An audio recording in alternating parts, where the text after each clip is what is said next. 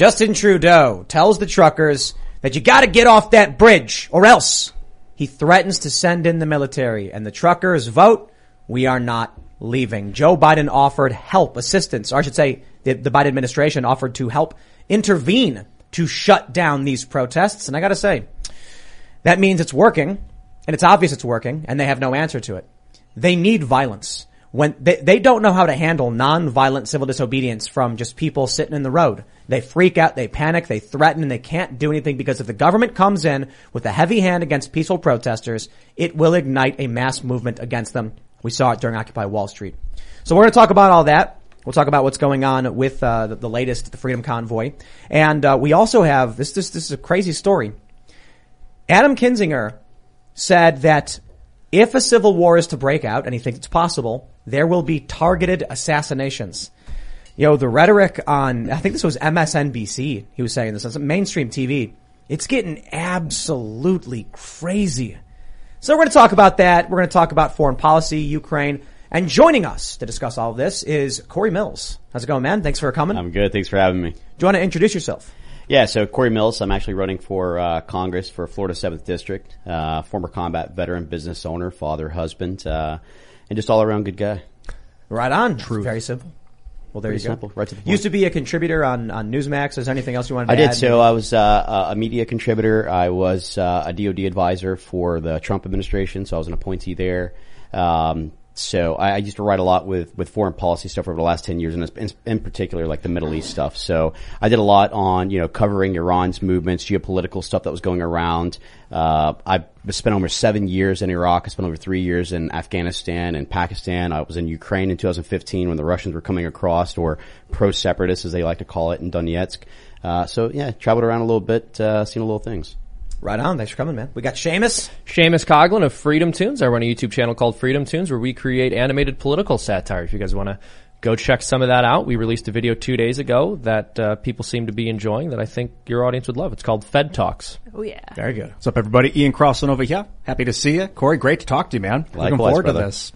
I was talking to Corey before the show. He's exceedingly knowledgeable in all of the areas we talk about. It's going to be a great conversation tonight. I'm really looking forward to it. Before we get started, everybody, head over to timcast.com and become a member.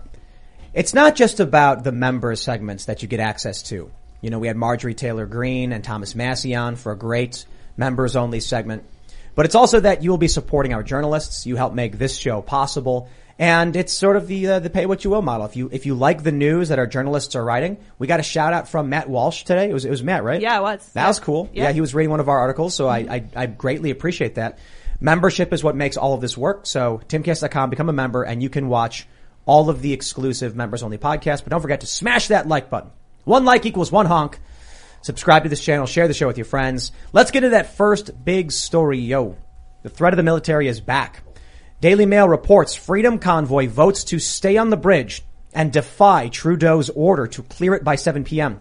The Prime Minister threatened that everything is on the table, including using the military, after a call with Biden to discuss Americans backing the protest.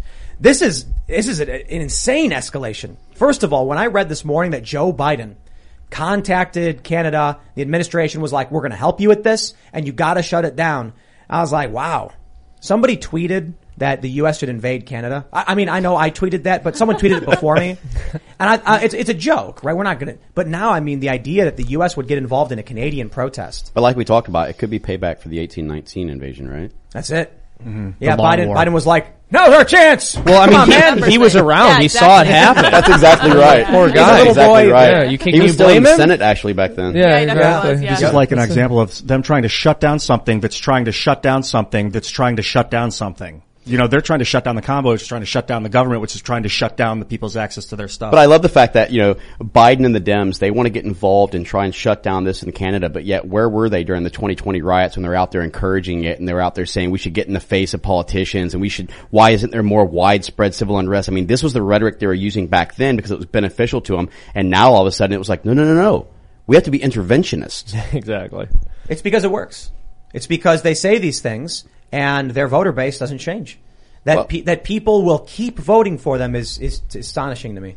Well, and the fact that, that we, we've seen, I mean, look, Secretary Gates, who was the Secretary of Defense under the Obama Biden administration, you know, he had that live interview and they asked him about Joe Biden and foreign policy. He said, look, Joe Biden's the only person I know who's been 100% wrong on foreign policy. I mean, this is his own Secretary of Defense, right? So now you've got him doing the exact same thing and Democrats, they, they constantly talk about, you know, interventionism. I mean, look at us. We're involved in Russia, Ukraine now. We're now looking at getting involved in Canada. But why can't we even secure our own American borders and focus on an America first agenda, thinking about our people first? That's what I have a question about. I think the rest of the American people do as well. Yeah, ever since we started, I mean, I don't know how you feel about the Federal Reserve and the whole international banking. Car- I don't know if you call it a cartel or a scheme or what, but like the Bank of International Settlements in Switzerland, it goes through the, the Federal Reserve of New York, the Bank of England, and the Bank of Australia, and then basically seems to be it's a Swiss bank. It's going through a Swiss bank. That's not an American thing.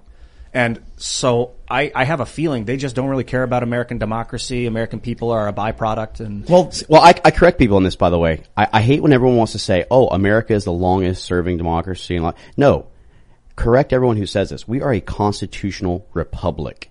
People need to understand the difference between what it is to be a democracy and what it is to be a, a constitutional republic. We have democratic elections, but we are a constitutional republic. And I always, not to interrupt, but I always like to try and correct people on that because, Yeah, you know, that's a really big No, right. are we a democratic republic?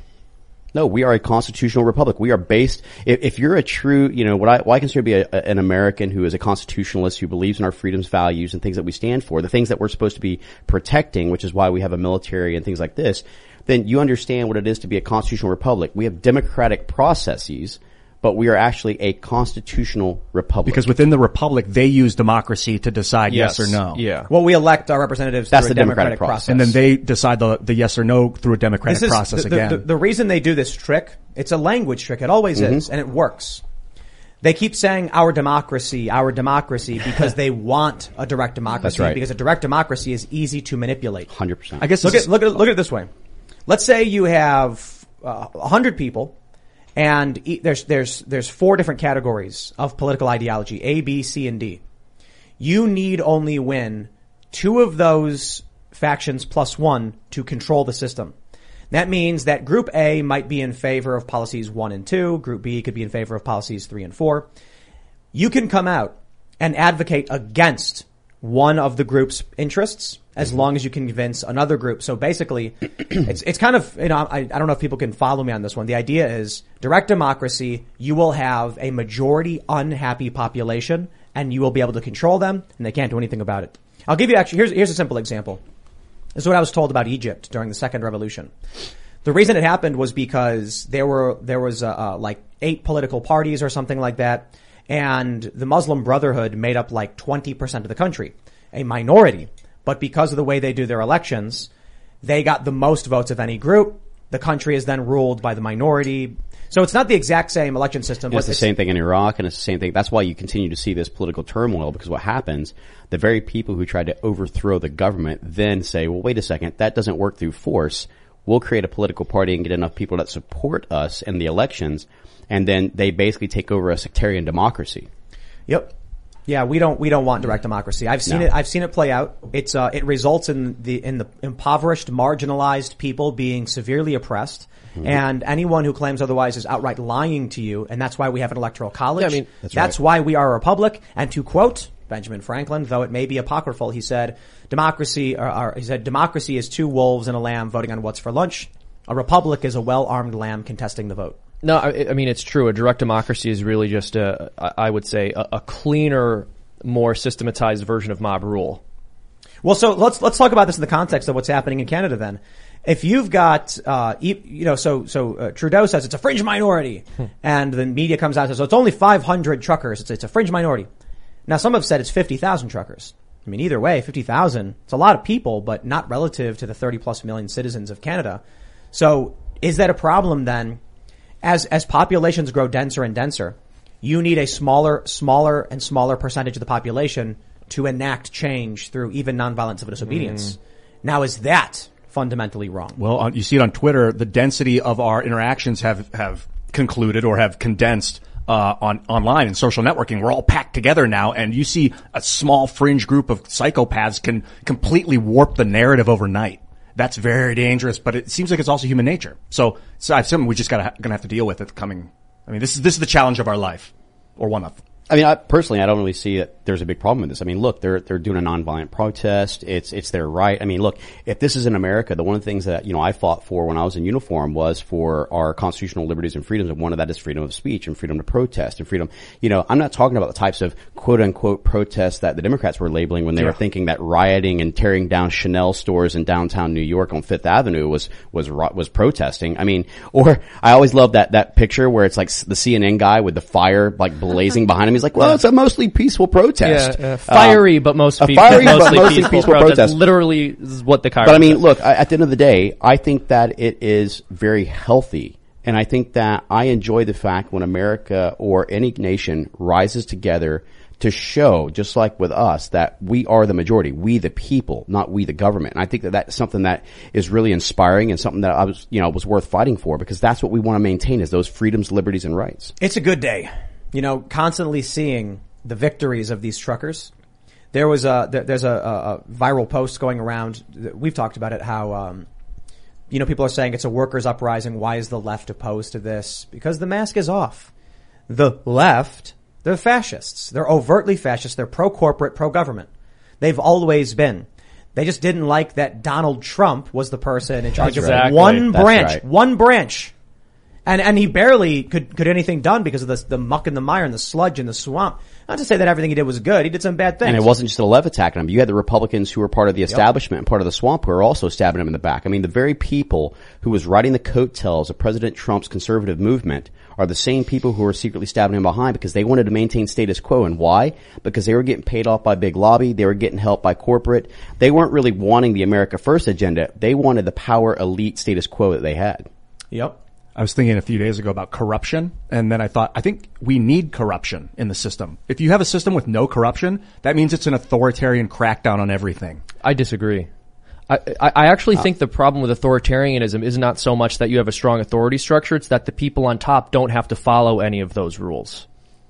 And you know the funny part? It, a lot of times it's not even that, you know, someone's doing something which is quote unquote corrupt. What they're doing is they're finding the gray areas to continue to live upon. Mm-hmm. And they basically go, well, I never gave money to X. I gave it to Y and Y gave it to Z and Z gave it to B. And, mm-hmm. you know, they try to find these little loopholes. And I think those are the things that, you know, government should be spending more time on looking at legislation that one improves the betterment of life. I'm all about limited government. I'm all about limited taxes and freedom of speech and our, our, mm-hmm. our second amendment rights, et cetera, et cetera. But, you know, at the end of the day, what I want to see is is government who are basically shutting down these loopholes and not spending 90% of their time sitting there just voting on continuation bills. Yeah, maybe Yeah. there's Well- evil corruption and good corruption. Like if you have a mm-hmm. computer software program that's a virus and it's destroying everything and you corrupt the virus. Is that like a good line, and a bad yeah, lie? if you, yeah, if you corrupt the virus program and it no longer works, then you've stopped the virus. You did good corruption to a system.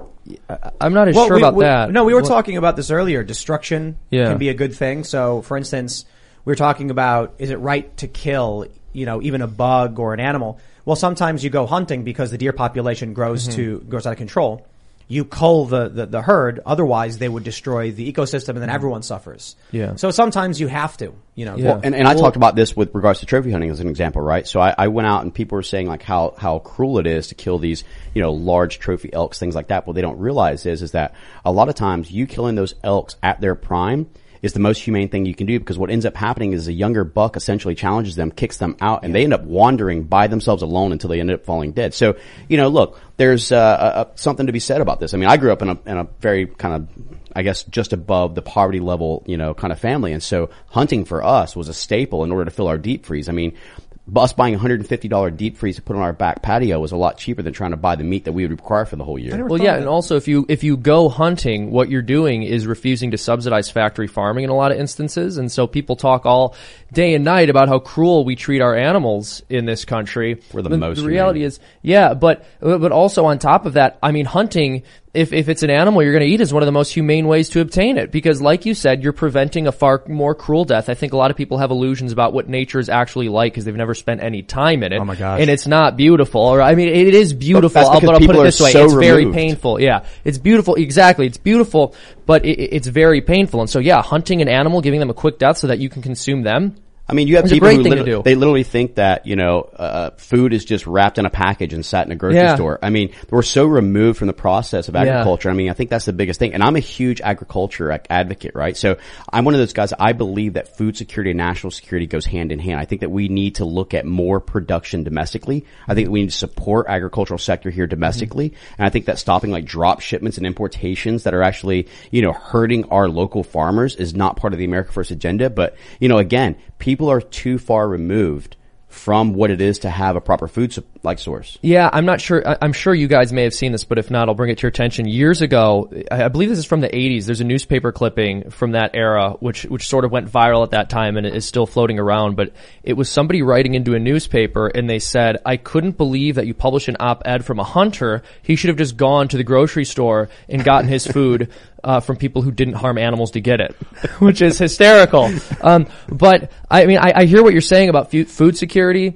And I think part of the problem is people in power, again, they know that if the food becomes more scarce, they're not going to be the ones starving to death, which is sort of what I was alluding to earlier, Ian, when I said the issue isn't necessarily an authority structure. It's when the people at the top are above the authority structure and they don't have to follow the rules. I think when they're on the same playing field as the average person, they're much more cautious about which laws they're willing to So pass. maybe a But- but- corrupt top is forcing people to become corrupt to change that corruption or whatever. Okay, I see what you're saying. But let- let's talk about another big problem of authoritarianism. And one of the big problems is stupidity.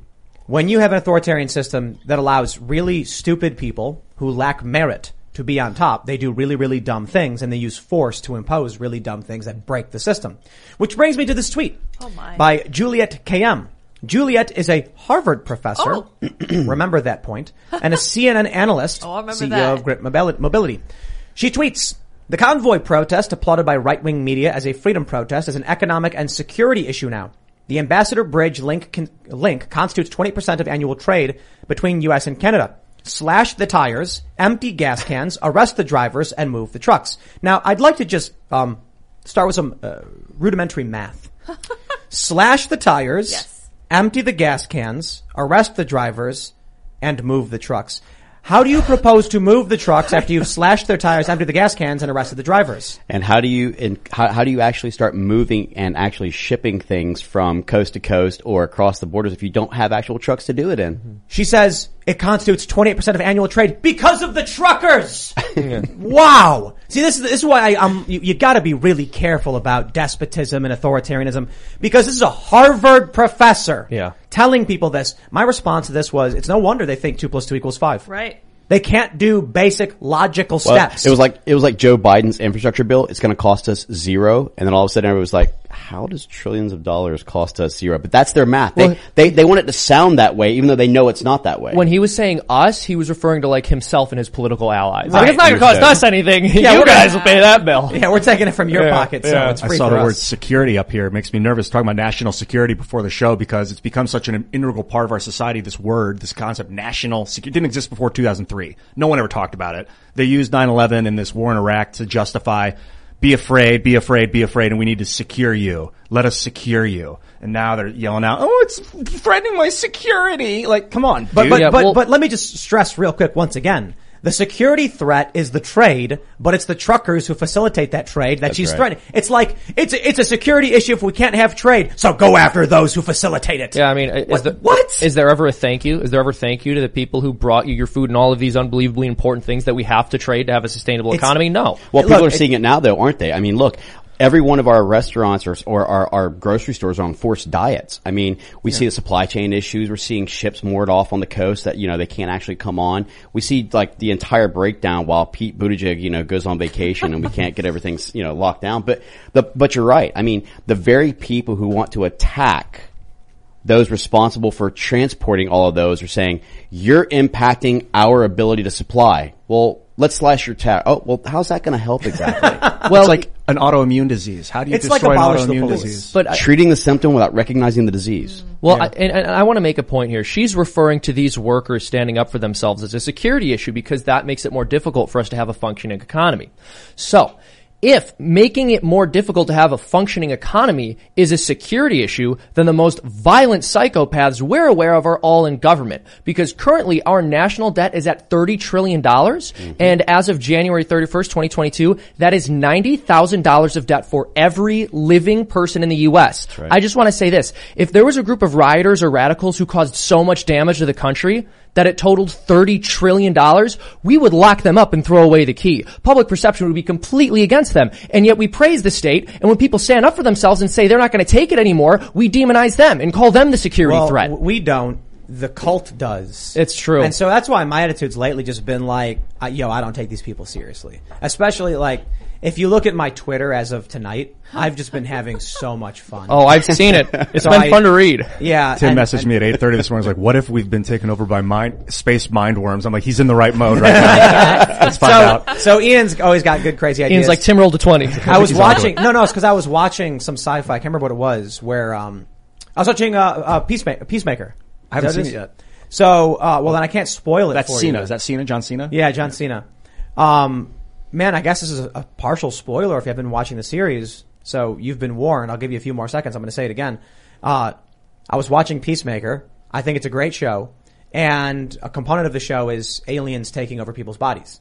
So I messaged Ian and I was like, what if the aliens are invading the earth? And that's why they're telling everybody you gotta go out and get the injections. I'm thinking it's- kidding, well, just to be fair, the DoD did unclassify. What was it last year or something that that they did actually have you know unidentified uh, flying objects? Did, didn't it, it was during the riots during the COVID lockdown? I felt Yeah. like everyone's like had bigger issues. They were the like, red ah, whatever, you know, UFOs. Yeah, get got out of the way, they're here. I'm ready to go out. I think it might be, well, if it's anything, maybe it's like a, have you ever seen cymatics where like they vibrate, um, a membrane with sand on it and then they, the, the, depending on the frequency, it makes these crazy shapes. If you look it up on YouTube, it's Yeah, cymatics. sound waves will- And I wonder if we're being bombarded by vibration from extraterrestrial sources that are causing us to act a No, we're being way. we're being bombarded by ignorance sound waves, and that's mostly coming from the left. It's coming from the TV. It's Yeah. coming from cable. Wi-Fi. mainstream Yeah. mainstream but, but, media. But, but hold on. I, I, so Ian, I wouldn't call that rolling a one. I would say that um, I like the analogy. Imagine you've got you know Brian Stelter and Rachel Maddow, and they're both on two different TVs with their resonant frequencies of fake news garbage, and it's making regular people lose their minds. I have put on, I took like five of my own YouTube videos and turned them all on at the same time and started listening and it was really soothing. I highly recommend it, Tim. You guys should all try it. No, I'm Oh, good. The more videos, the um, better. I have a feeling if you put on like a thousand videos, it sounds like music, like ocean waves and music or something. Oh. I, I wanted to go back to a mm-hmm. point that you're bringing up, and, and, and we discussed it earlier, but talking about this national deficit that we're looking at, I mean, the 30 trillion plus dollars. And I wanted to, you know, one of the things we were discussing was that a lot of people are incorrectly, and Tim, you mentioned something earlier about using the wrong language. And, you know, people are always talking about, oh, we want a balanced budget, we want a balanced budget. But I don't think they understand what that actually means. I mean, that would mean rapid hyper taxation, et cetera, et cetera. I think what people are really trying to say, what we need to control over is one, yes, we need fiscal conservativity, but what we need is we need to ensure that our GDP to debt ratio is basically what is balanced. this is modern monetary theory. Like you can spend as much as you want as long as you're going to create more profit. That's exactly right. And one of the ways that we are able to continue to thrive is again, to go back to that America First agenda of looking at domestic production, looking at the ideas of controlling like President Trump did, where we had oil independency. You know, we weren't approving other people's oil pipelines like Nord Stream 2 for Russia, who's economically advancing themselves and ingratiating themselves with Germany, who they control all their oil and gas. We had our own independence of this. I mean, you think about it. In 2017, you know, in October, we were only importing like 21,000 barrels from Russia. This October, this past one, we imported 216,000 barrels from Russia. So if you look at that, we are literally with China and Russia. China always says is, is the greatest existential threat, but when you look at this, we're literally funding and economically advancing our adversarial nations while increasing our spending and not controlling our GDP to debt ratio. I think it's on purpose. Of course it is. Yeah, Donald Trump was like, "Let's not do this," and Joe Biden was like, mm, "Let's do it." Well, al- also, I, I just want to make a point here with respect to MMT. I'm a, I'm against that for a number of reasons, but one of the primary ones is we sort of saw a de facto MMT with the government printing trillions of dollars over the past couple of years, and I don't trust them to have any more influence over the economy than they already have. the way the Constitution is written is Congress is supposed to control the money, but instead they offloaded the, the responsibility to the Federal Reserve when they kind of secretly created it over Christmas. Now, if we gave the control back to Congress, you saying you'd still be uncomfortable with Congress in control of it? Yeah, well, I- I'm uncomfortable with MMT in general general for a number of reasons. It's a really complicated topic, but one of the issues with it is they argue we can print as much money as we want and we won't have inflation as long as the economy grows at an equal pace to the amount of money that we're Yeah, but printing. see, this the is going back to the difficulty GDP. there, This is the yeah, GDP well, ratio. it- one of the difficulties with that though is then you have to depend upon the government to generate the proper work programs in order to get people fully employed while they're No, printing see, all of this, the money. this is where I think is the falsity. I, you know, like President Reagan used to say, if the, the scariest words ever is that we're here from the we're, we're from the government. We're here to help. Yeah. I mean, look, the reality is that Americans create America jobs. Yeah. You know, the, every time that the government has tried to come in and build our economy or stop unemployment or things like this, they have failed massively, and they've only served to do things like bailing out of Solyndra. You know, remember remember Obama's Solyndra, the 1.1 billion dollar scheme, basically, which is what it was. Look, the the government needs to get out and stop over regulating American businesses and allow us. You know, that was a great thing about President Trump's tax reform. I know as a business owner that we were able to take that money and bring on more people in the state of Florida to work for us, and that enabled us to do more with our money. And that's exactly what government is supposed to be doing: is in enabling you, not over regulating you. Yeah, absolutely. When this is interesting because you were sort of mentioning earlier uh, an increase in taxes in order to balance the budget, but what a lot of people don't consider is the fact that tax cuts can actually generate more revenue and the Trump tax cut was an example of that. The media repeatedly said that we ended up with an increased deficit because of those tax cuts, but that's not true. We ended up with a 5% surplus over what we were expected to have, but we spent 10% more. Did like- you, and did that's see what why he, we did had you the see what he did with that money, by the way, which was brilliant. He took some of our extra and additional money and he plussed back up our oil reserves. Did you see what Biden did when he came back in? He actually sold some of our oil reserves to China. Wow. Amazing. I mean, I like on. I like to explain this with a story. Um, many of you may have heard, many of you may not, because I've told it before. But um, a friend of mine, uh, a friend of mine's dad, s- was explaining to me why raising taxes had hurt tax revenue in Cook County, Chicago, basically. And what happened was they increased the tax by like a fraction of a percent. They ended up losing a ton of money because it's uh, the example given to me was he's like, okay, I'm a contractor. I'm going to go to Home Depot and I'm going to do a big order. It's going to be thousands of dollars. At the end of the year, I got to calculate how much I spent at Home Depot every time I went in for supplies.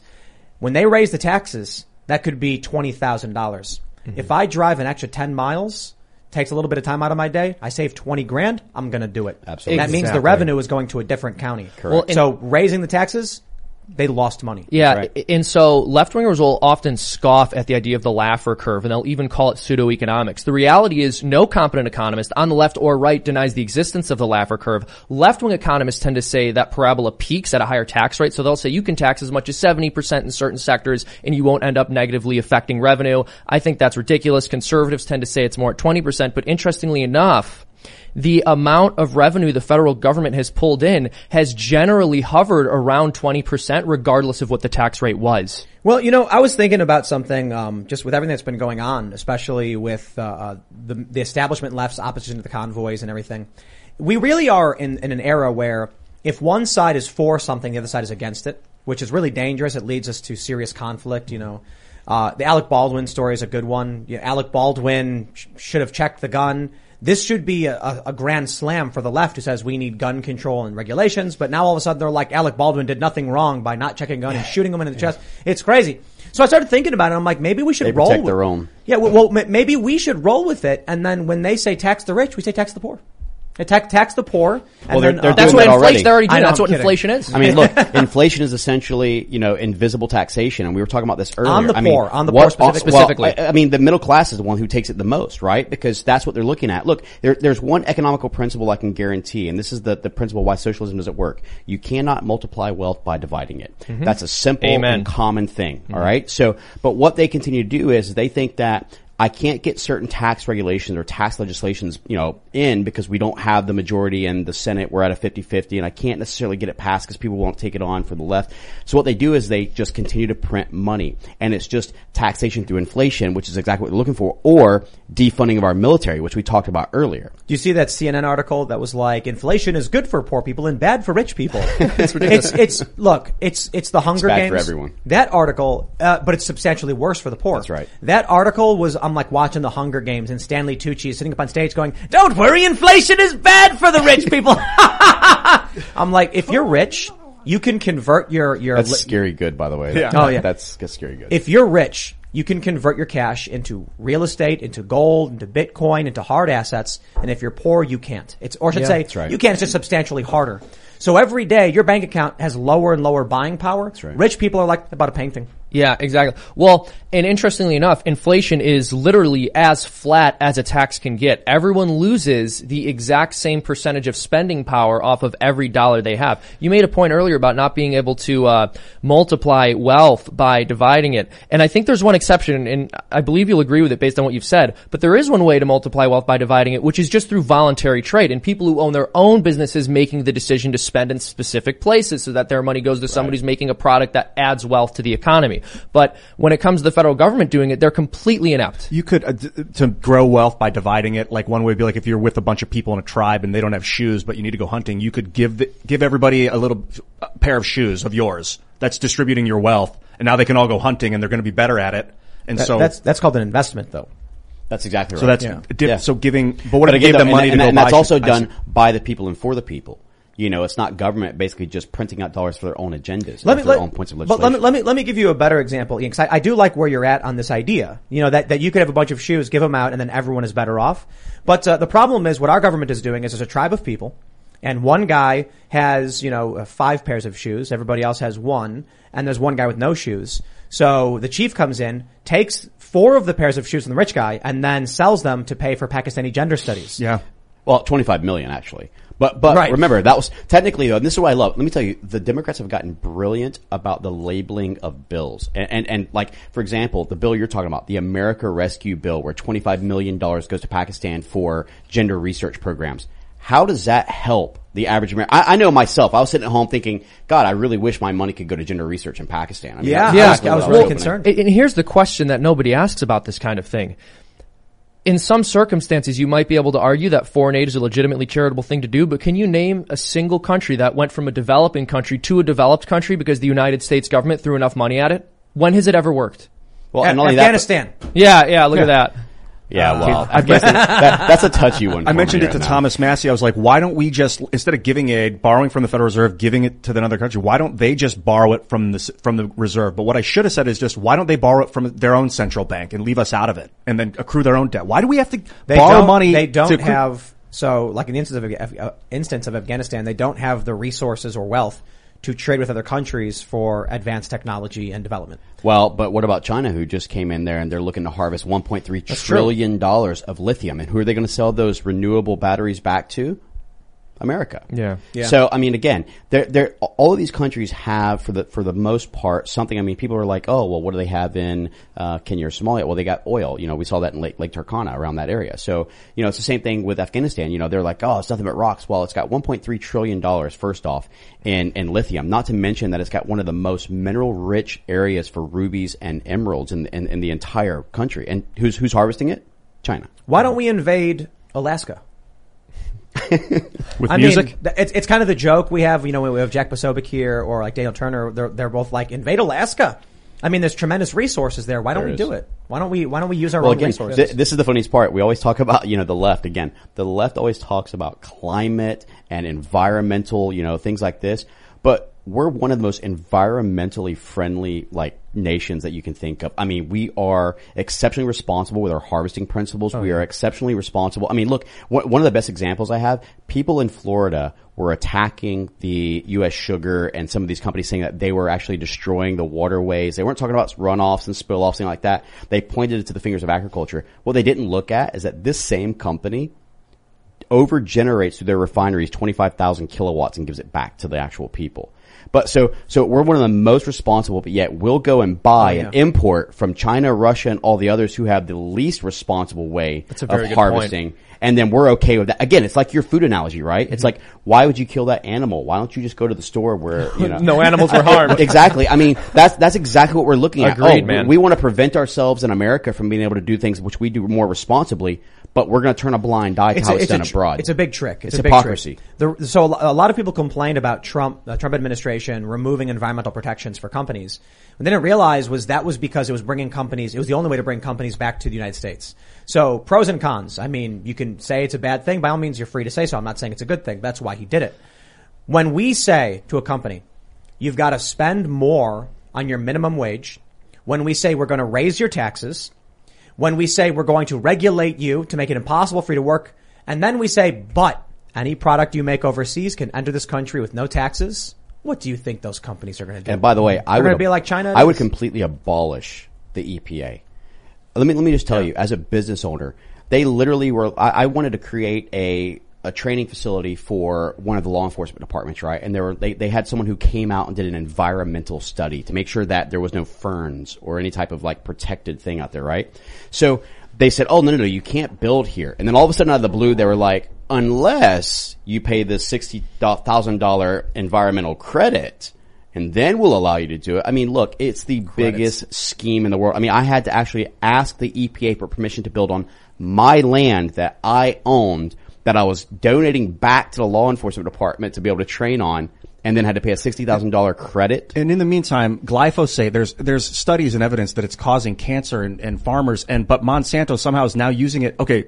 It's, it's a, it's an herbicide or it's a, it's a fungicide and it kills bugs basically. So they're spraying all these crops with this Roundup. Now they're using it as a desiccant, meaning before the vegetables are ready to be harvested, they're not dry. So they spray it with Roundup to dry them out and then they harvest it. Talk about unethical or practices, agriculture practices, we have this wonderful organic system that you got to pay massive amounts of money to get your stuff registered through, and then they're they're desiccating our crops with po- with know, toxin. I've I've heard these stories. You know, like you were mentioning about uh, the the fee and everything. I was watching a video where uh, a, a guy apparently was was working on his own land, and then one day someone shows up and said, "You have to stop the development of you know your your property Yeah. because we saw a bird."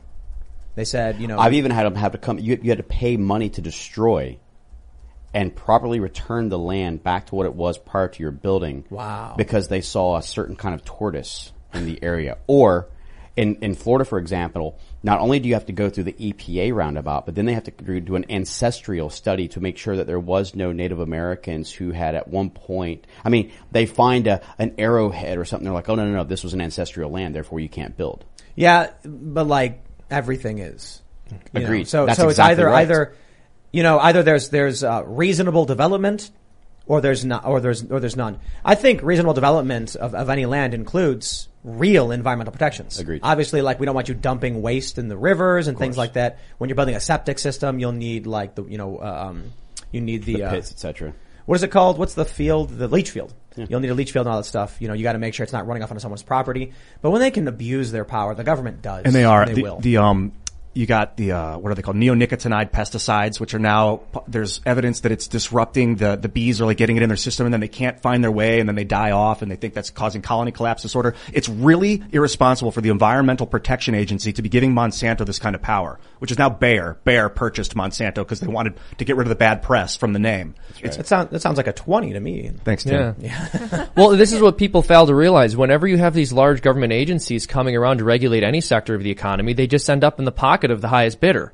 So of course Yeah. Monsanto's going to get away with everything they're doing. And then for some reason, when you criticize the big corporations that are ripping us off and the government that's selling us out to them, you're the fascist. No, no, no. Now you're a domestic terrorist. Oh Yeah. yeah, Remember, the I mean, no, they they up the ante on this now. I mean, even poor parents who are just wanting a, a, balanced curriculum in their neighborhoods are domestic terrorists. I mean, this this has been That's crazy. something that they're just throwing out, and, and this is this is why though I think Virginia turned red, and I believe this because kitchen table issues. You know, parents have a right. You know, I'm a father, so I've got two boys, 17 and seven. And so I can tell you right now, do I care about my child's curriculum? You're damn right I do. And these teachers unions are running like the EPA or any of the other big government and they're just saying, well, it's our way or the highway. And if you oppose it, well, you're a domestic terrorist. yeah that, that's what I don't like is when you oppose the government and then all of a sudden you're considered evil because you oppose Or you're put on a watch list. yeah a Yeah. government it's a fascist government I Well, mean, let's Yeah. let, let, me, let me pull up this uh, this next story now that we're kind of getting into the the thick of things here. We got this story from Newsweek. Targeted assassinations coming if civil war breaks out. Adam Kinzinger. Adam Kinzinger has uh, spoken on this issue. He spoke with I think CNN uh, and The View, and he said that there's a real possibility of civil war in this country. And this is coming from a guy who is. I wouldn't even call him a Republican at this point, but it's kind of weird because what le- left and right don't mean anything anymore. Whether you're a Democrat or Republican is also mostly meaningless because you could be an establishment uniparty Republican, you could be a progressive Democrat or a corporate Democrat. This is just a guy who hates Trump. He made a very, very good point though. He said people are separating into tribes People don't live in the same realities anymore.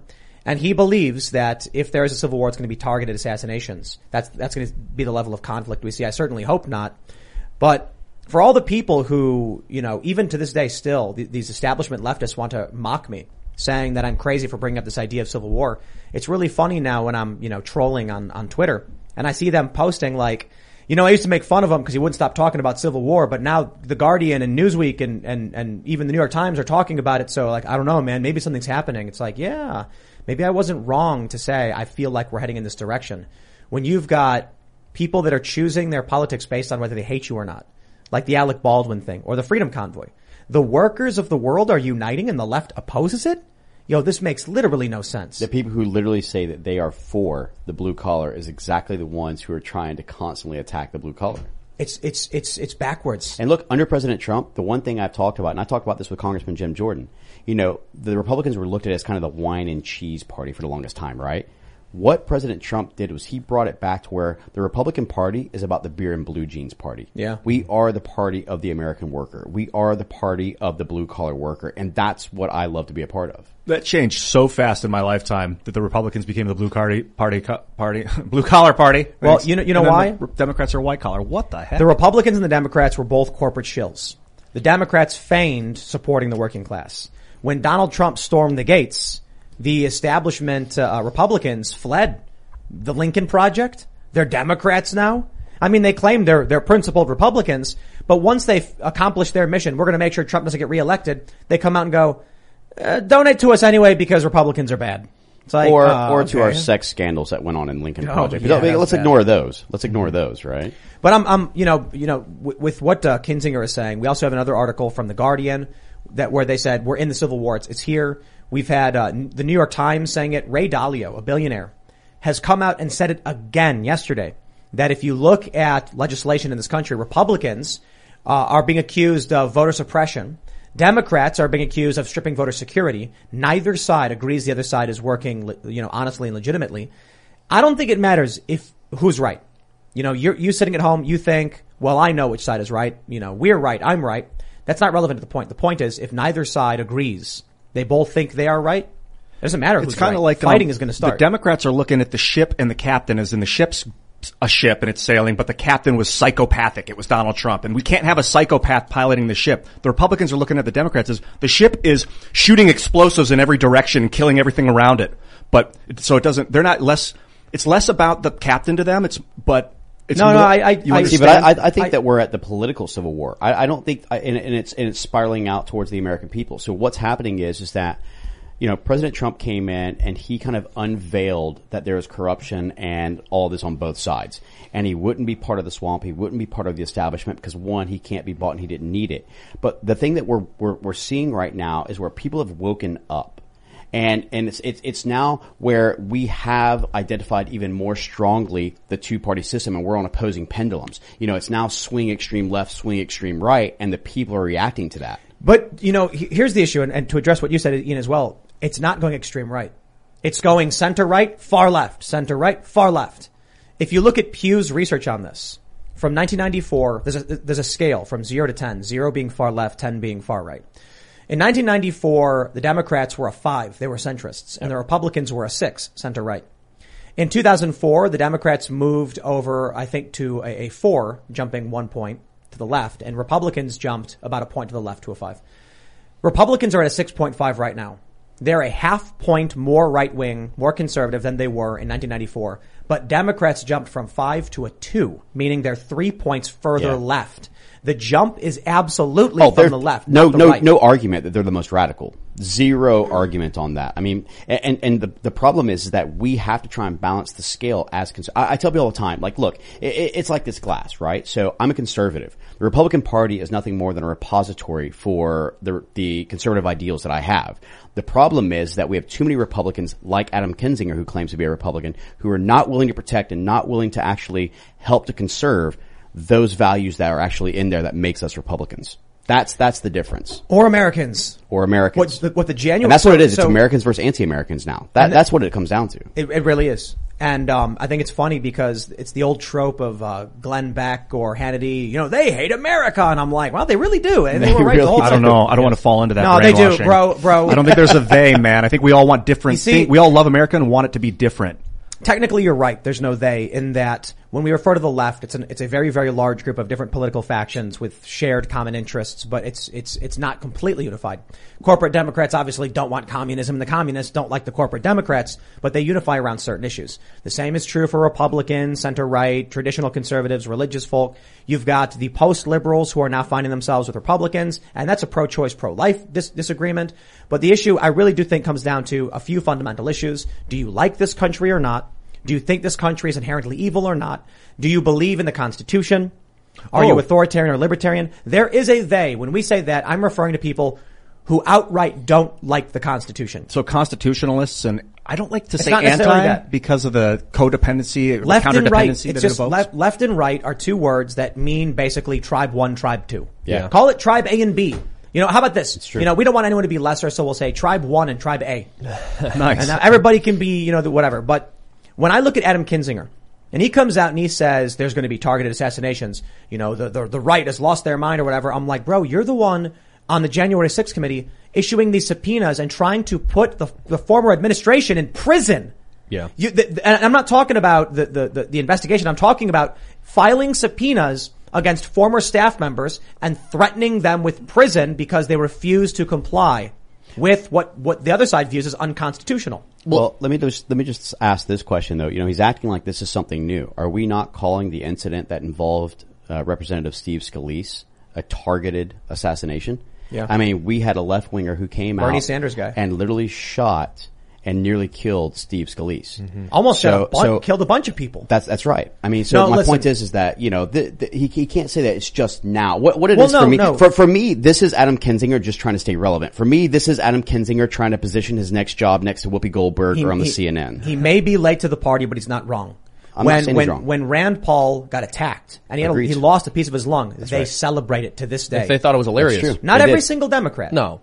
But, but a lot of them. When Donald Trump was attacked at the White House and they tore the barricades down, set fire to a guard post and torched the church and Trump was ushered into the emergency, uh, uh, bunker, they laughed at him in the corporate press. The problem with they You want laughed to talk about right. Insurrection, absolutely attacking right. the White House and breaking down the barriers and assaulting federal agents. I think that What was it, qualifies. threatening the safety like of the president of the United yes, States. yes. Yeah, And they exactly. laugh, to this day they laugh that they You're did absolutely it. right. Mm-hmm. So, so when they come out and they cry, oh, it's an insurrection, I'm like, yo, I literally don't care what you think. Y'all are celebrating. You know, what, I'll say this. Your boos mean, mu- your boos mean nothing. I've seen what makes you cheer. Never a more apt statement. I know it's a joke from Rick and Morty, but it's completely applic- applicable. These people cheer when they try to burn down a church in front of the White House and try to breach the barricades and injure federal, federal officers, set fire to a guard post, and then they boo when right wingers riot at the Capitol. Yo, I, I don't care about who's right or who's wrong. The fact is both sides are engaged in an escalation of hyperpolarization. Yep.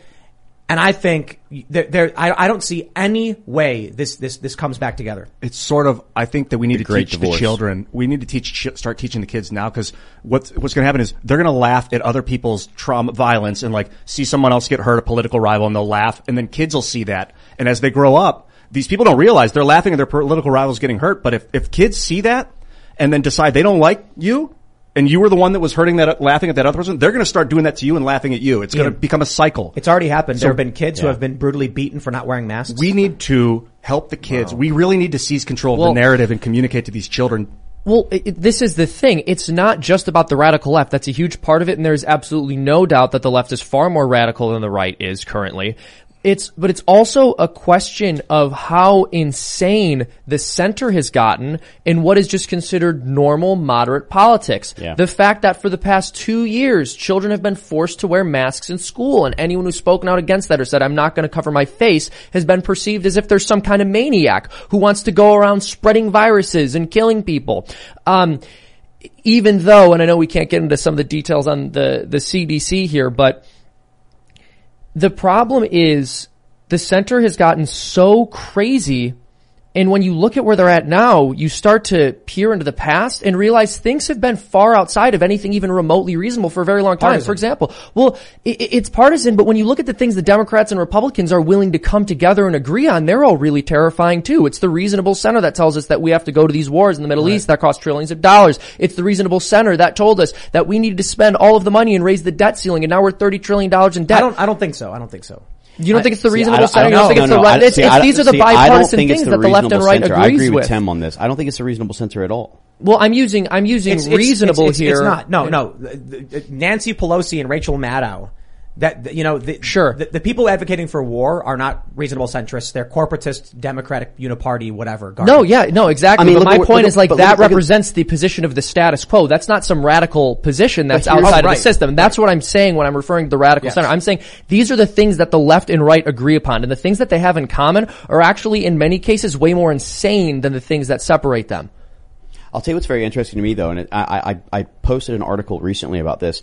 You know, when President Trump came into office, everyone argued that he was going to launch the next World War III. Yep. You know, and this is a guy who literally could not have gotten us to a safer position. I mean, created the Abraham Accord, started creating an Arab coalition to be able to fight their own wars so we don't have to be interventionists, started looking at drawdown so that we could get out of, you know, Afghanistan and Iraq and all these mm-hmm. other areas and start focusing on the America First agenda. Meanwhile, think about it, it was the Democrats who are actually saying this. Now, where are we right now? We're literally deploying troops to be able to go into Ukraine and other areas to fight against Russia, creating the Cold War or the 1920s all over again. And these are the exact people who are pointing fingers at the Republican Party. Yeah. well, insane. when they were complaining about him potentially starting a civil war, they were just upset that they weren't going to get to do it first if he ever did. Well, good thing for them, they actually were responsible for a lot of it. Yeah. I feel like uh, Exactly. the night is always darkest before the dawn, man. I'm hoping so. I've been listening to Dave Smith. He went on Rogan a couple days ago and was talking about the war in Yemen and Oh, about uh, the United States relationship with Saudi Arabia and like Saudi's like Saud is like one of the most gru- gruesome regimes in the world. You know, it's a dictatorship kingdom and they treat people, their women horribly and God, yada yada yada. It goes on and on and on. But they're just bombing farms in Yemen and fishing boats. and murdering people, murdering generations of humans. And and the U.S. is selling them weapons to do it. Well, and it's- no, well, maybe let- not to do it. They're no, selling let- the let's weapons correct and they're that for doing a second, it. though. We're, you're, you're failing to understand, though, also what the proxy militias from Iran, the Houthis, are doing. I mean, they literally shut down and attacked Saudi Aramco. They actually went in there. They're launching missiles. Last week, they just launched another missile. It landed in the UAE that killed some of the people there. so, this- I mean, listen, this, the, the bottom line is that the people that Saudi are actually fighting against are the Iranian proxy militias that were down in the Gulf of Aden and all those other areas. While I agree with you, we necessarily shouldn't be involved in that war, and that's a war between the Middle East and that region, and for their own stability and things like this. And I'm again, I'm anti-interventionist. You know, the idea of being able to support allies or supporting the others. I mean, th- this is this is one of those areas where it starts to become a quagmire. How deep do you get in? But I'll tell you right now, though, it's not like Saudi was just going out there and saying, "Oh, well, here's some random farmers. We're going to kill them." No, no, no. These were actually Houthi rebels who had actually launched attacks and who were actually killing Saudis and killing uh, uh, UAE soldiers and things like this over in the area, and, were, and are still launching missiles and rockets into Abu Dhabi still today. So you're saying they're firing the Um, missiles from but- Iran and but- then they're targeting so- Yemen? they're actually firing them from Yemen and launching Are them we- into are- other areas. Are we sure they're not false flags? Oh, we're 100% Also, sure. so here's the I'm thing. not. Uh, so the problem, and I just want to mention this. You're absolutely correct that the Houthi rebels do a lot of horrible things. They have child soldiers, but the problem is whenever you look at any conflict in the Middle East, you're going to see a lot of evil on both sides. And, and there's truth in that with respect to, to any conflict you see, even if you're rooting for a particular side. War crimes are common, unfortunately. But I will say this, there is a blockade preventing food from entering Yemen and tens of thousands of people are starving to death. Civilians have been made the target of the warfare here. Agreed. But that's always the case. You always have the collateral damage. Going back to your point, do you have proof? Well, of course you do. Look at the UN Security Council. Look back when you either had Ban Ki-moon, who was the actual general secretary, or even Gutierrez, where they actually caught the Iranian ships who are who are actually shipping in mid-range ballistic missiles into the Houthis, which is a violation of Resolution 2231 or the JCPOA. So there is factual, like you know, uh, proof where the Iranians were actually supporting the Houthis to be able to launch attacks against Saudi Arabia. So that's not anything that's even up for debate when it's actually been caught by international. So, so this is a, a, a good example. You know, the story Ian is, is telling, the talking point about Yemen. You got to be careful about your sources. And so I want to bring this back to a domestic issue um, that's really difficult to talk about. And this is a story of Amir Locke. So we have this story from progressive.org. Someone's holding a, holding a sign saying Amir Locke was lynched by MPD on 2222. Twin Cities protesters are mourning and marching for Amir Locke. For those that aren't, for those that aren't familiar, this is a video of a no-knock warrant, body camera footage. Police enter an apartment, start yelling. Within nine seconds, they kick a couch. A man sleeping under a blanket with a gun emerges, holding the gun, proper trigger discipline, and within a split second, he's shot and killed. Now the challenge here is upon watching the video, upon hearing the official story that's come out, it sounds like the police lied about what happened. The official report was that they entered the home, the, the, the person in question pointed a, a, a loaded gun, shots were fired, and then he died. To make it sound like this guy Amir actually fired at the cops. Now we're hearing from the family he had a license, a concealed carry permit for this gun. Now we're seeing posts all over Reddit where they say, why isn't every Second Amendment advocate furious about this? Where's the NRA? I mean, this is a, a le- legal gun owner sleeping on a couch. A no-knock warrant. He wasn't the subject of the warrant. And I'll tell you exactly why. I don't believe you. Now, if this guy, when I watched this video, my immediate reaction was, this looks like the cops were wrong. This guy was not the target of the warrant. He was sleeping, as is his right, with his gun. Probably dumb, but he's allowed to do it. He never pointed the gun at every, anybody. Within nine seconds, they shot and killed him just because he was legally carrying a weapon. The problem is, left, you lie about everything over and over again. So now I see a video that should have my blood boiling and I'm like, well, fool me once, shame on you, fool me twice, shame on me. You expect me to come out and march alongside you over this issue? You, you expect people who defend gun rights to believe you after every lie we've already been through from the beginning of Black Lives Matter with Trayvon Martin, with what happened in Ferguson that I personally witnessed, to, to, uh, uh, Ahmaud Arbery, to, uh, uh, George Floyd, every single lie. And the same lawyers, like Ben Crump, are involved in this one. So I'll tell you this. I don't like it. I watched the video. Looks bad. But I'm gonna wait. I'm gonna wait because you guys lie all the time, nonstop, and I'm not falling for it ever again. Nice one, dude. Thanks for bringing I, this up. I, I gotta say, I think you pretty much hit on all the topics on that one. And, and I'm like you. All don't- right, moving but- on. Well, well, no, I mean, I mean, look, here, here's the bottom line. Does he have a right to be able to possess a firearm? Absolutely, because I'm a supporter of constitutional carry. I believe that it's not something that should be provided to us by governmental rights. It was already put into the Constitution, and I'll go a step further and say it's an it's an inalienable right for us to be able to have defense. However, I got to say, as a person who has been deployed multiple times, who has served overseas, I can't say outside of I've always had my rifle within a arm's length away from me, or I've always had a pistol which is you know in the holster, something like that. I can't say that it's not a bit odd that a gentleman actually slept with himself in trigger discipline under the blanket and rose. So again, not commenting on it. Does he have a right to do it? Absolutely has a right to do it. Let's see what the actual research and the investigation finds. Exactly. Yep. Um, you know, my, my thoughts on this, along with many, many other instances, if you're an American citizen, I don't care about your race, you have a right to keep and bear arms. I, I love it. I'm simultaneously, you know, getting criticism uh, over these, more so the gun rights thing, because I said every American has a right to own nuclear weapons under the Second Amendment because it says nu- it says it, it says arms, keep and bear arms, nuclear arms are weapons. I went on to then say that we should probably, you know, it would probably be very easy easy to amend that. Most people probably want that change, and I'm not advocating for uh, people to have nuclear weapons, but of course far be it from the lying establishment media and left-wing activists to be honest about what my opinion was. So, how are you going to criticize me that I, that people, you know, they're, they're saying that I, I, I would not support gun rights for minorities when you're also simultaneously criticizing me for saying people should be allowed to have nuclear weapons. No, the issue is this guy is, is allowed to have his gun. He's allowed to sleep. He's allowed to sleep with his gun. And he's allowed to hold his gun in his own home. And I gotta tell you this, when it came to Breonna Taylor's boyfriend and they kicked his door in, that was found to be a lawful shooting. When Breonna Taylor's boyfriend opened fire on the cops, if you kick someone's door in and they're not aware of what's going on and they open fire, that was found to be justified self-defense from a legal gun owner. So for this guy to be killed within nine seconds of a no-knock warrant, I think it's really, really, really awful. But I also think I'm probably being lied to. And so the last thing I'm going to do is in any way support people who lied before, lied again, lied again, and in all honesty, probably lying now. You cried wolf too much, and I'm not interested in hearing it anymore. Sorry. Did they say that he pointed the gun? What, how did they phrase that? I can't remember exactly what the cop said, but they said something like he was an unarmed man was was seen, shots were fired, and then he died. because he did point the gun No, at the ground. he didn't point it Well, he pointed it at the ground. No, he didn't. I thought he got up and held it proper discipline. He's just holding it forward. Okay. when they started shooting him. It's it's like he's laying on a couch and he sits up expecting holding trouble it. for sure because And he's they're- sleeping with his gun. He's probably expecting something just in case something bad, someone comes in or. To, to, to That's not relevant, Uh, but- It's, it's not relevant, exactly. And to be completely fair, if you're living in some of these cities like New York, for example, where criminality has just gone through the roof, or Chicago, or any of the rest, and you live in kind of you know a less affluent area, and you feel that crime is, is a potential threat that could happen to you at any moment, hey, why wouldn't you have the right to defend yourself? Look, I, I'm one of those. However, again, I'm like you. I don't want to catch myself into this where we don't know the facts, we don't know the reason for entering, Dude. we don't know the guy's background, we don't know whether or not the a surveillance team had watched him enter that building just a moment ago, and maybe he had committed something earlier. Again, I don't want to speculate when there's actual continuing investigations on things, but the one thing that is without debate is that under the Second Amendment right, everyone has a right to bear arms. And so here's the issue. I remember when the George Floyd thing happened, and I made like five or six videos where I was like, "This is appalling. This is a problem we have with policing. They shouldn't have done this." Then the body camera footage comes out, and I was like, "Boy, was I wrong."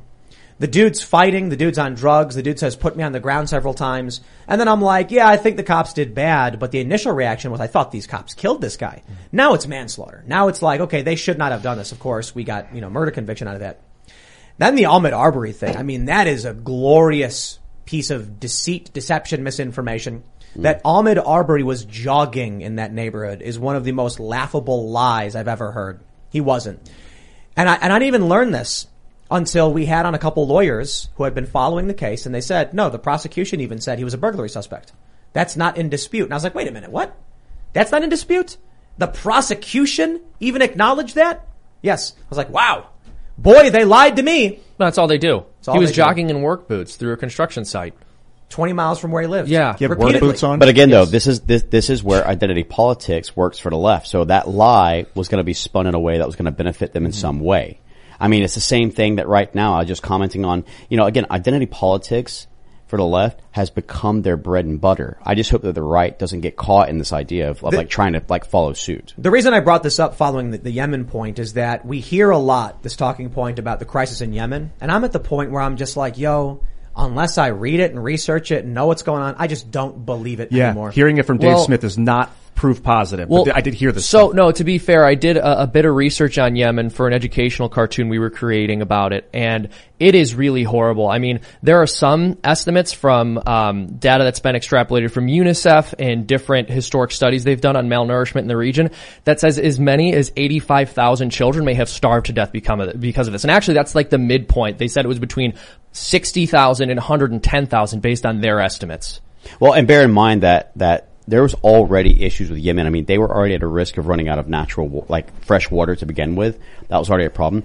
But from a, you know, looking at it from someone who was literally looking f- at terrorism, counterterrorism for the longest time in the Middle East and, and mm-hmm. was a, a analyst for over 10 years and looking at these areas, I can tell you if you looked at the AQAP, where the Al Qaeda Arabian Peninsula and where the Gulf of Aden and those areas started spiraling out of control, under the Obama administration. The Obama administration, it was a small contained pocket in AQAP. He started Well, launching drone strikes sure, on them, and they started growing, growing, growing, growing. And then Iran got involved, started adopting all the Houthis and started getting these riled up. And then you started utilizing, again, it's like you and I, right? If we got in a fight, I don't want to fight in my house. I don't want to fight in your house because we're going to destroy something. Let's go fight in his house. Well, it's a proxy That's war, what yeah. Iran, that's what Iran and Saudi Arabia Ob- continue to do. Obama Well, wanted and- the instability. Because Absolutely. we wanted Syria to fall so we could build our pipeline to Well, Europe. there's also a good argument to be made that he wanted to placate uh, the Saudis because of the nuclear deal that was done with Iran. It's all very complicated, but I will say this: it's true that Yemen was, if I'm not mistaken, the poorest country in the Middle East before this began. But that said, placing a blockade around them when they were already having trouble getting water I don't- I don't is- is wanna- absolutely egregious. I don't want to completely divert into talk about Yemen. I was just bringing up the fact that, you know, we've heard that a lot. And I'm at this point in my life where I'm just like, if an activist comes to me, an activist, and says something about some place, I'm going to be like, dude, you're an activist. I'm not going to believe The you. reason I brought It's up um. Yemen is because we were talking about making concessions to your military. It it was kind of the conversation about maybe your military opponents because like you want that, we want this, we don't really agree, but we're gonna like look the other way for you. You look the other way for It's us. a marriage of convenience. Yeah, we got Saudi selling our oil in U.S. dollars around the world, guaranteeing that. Our, our U.S. dollar still has some value, basically. So they're like our, our front, But that's, our that's front right, right, man. but- and but- if, but and if the- we the betray issue- them, the they're going to stop. is- the issue is again, not to get us into a talk about How horrible the Sauds are. What's going on with Yemen? The, the, the, the, what I'm trying to talk about is how the media has lied and manipulated us into foreign wars. How the media has lied and manipulated people into rioting and burning down their own cities. and how they're continuing to do it, and we have the potential for a very real riot right now. I'm already hearing scuttlebutt that there's a, there's potential riots this weekend over what happened with Amir Locke. It's starting to get warm out. It was 65 degrees out here today. When it's warm, people riot. When there's conflict, there's there's riots. But let me let me let me let me let me pull this up right here. I have this poll from Civiqs I love showing. Black Lives Matter. Opposition support, general sentiment. People may start rioting this weekend uh, over Amir Locke being shot and killed by police. And you know what? I don't want people to get hurt. I don't want there to be riots. I don't want people to riot. I don't want people to get shot by cops. But you know what, Democrats, establishment media, you, if you do this, you will face such a reckoning, man. Take a look at this. Before, this, this, this is among uh, all voters. Or is this all voters? No, this is independent voters. Sorry. Before George Floyd died, support for Black Lives Matter among independent voters was at 41% and opposition was 28. After George Floyd died, 51% of independent voters supported Black Lives Matter. Then the riots happened and the support started to completely crash. Then Jacob Blake got shot. After the Derek Chauvin trial, Black Lives Matter support dropped dramatically and opposition rose dr- dramatically. Right before, check this out, right before the Ahmaud Arbery, uh, Ahmaud Arbery verdict, opposition was going down and support was going up. And then right after the verdict, opposition went up. So these people want to come out and they say, oh, Ahmaud Arbery and these people, he was jogging and they lynched him.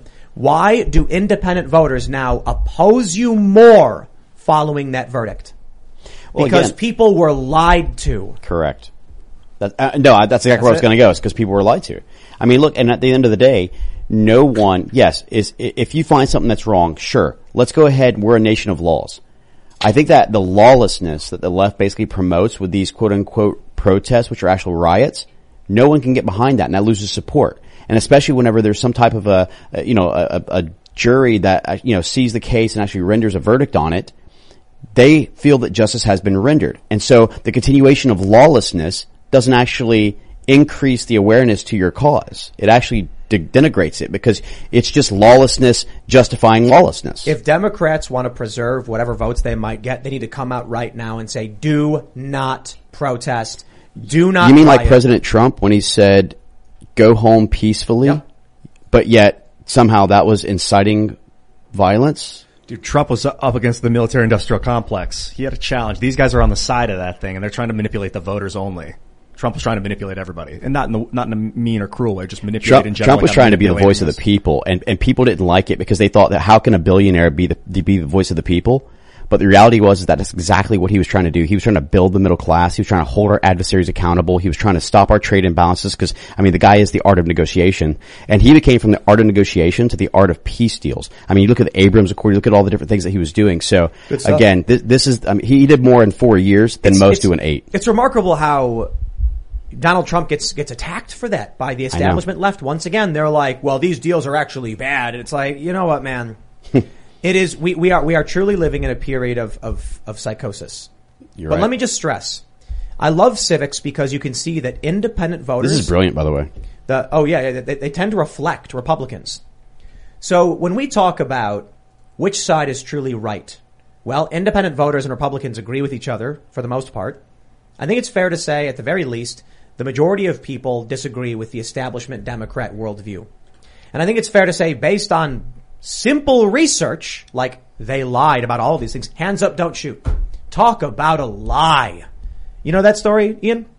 Uh, that Michael me. Brown had his hands up and that the uh, Darren Wilson, I think was the name of the cop, was that the cop? Mm-hmm. Shot and killed him and they started marching out their hands up, hands up, don't shoot.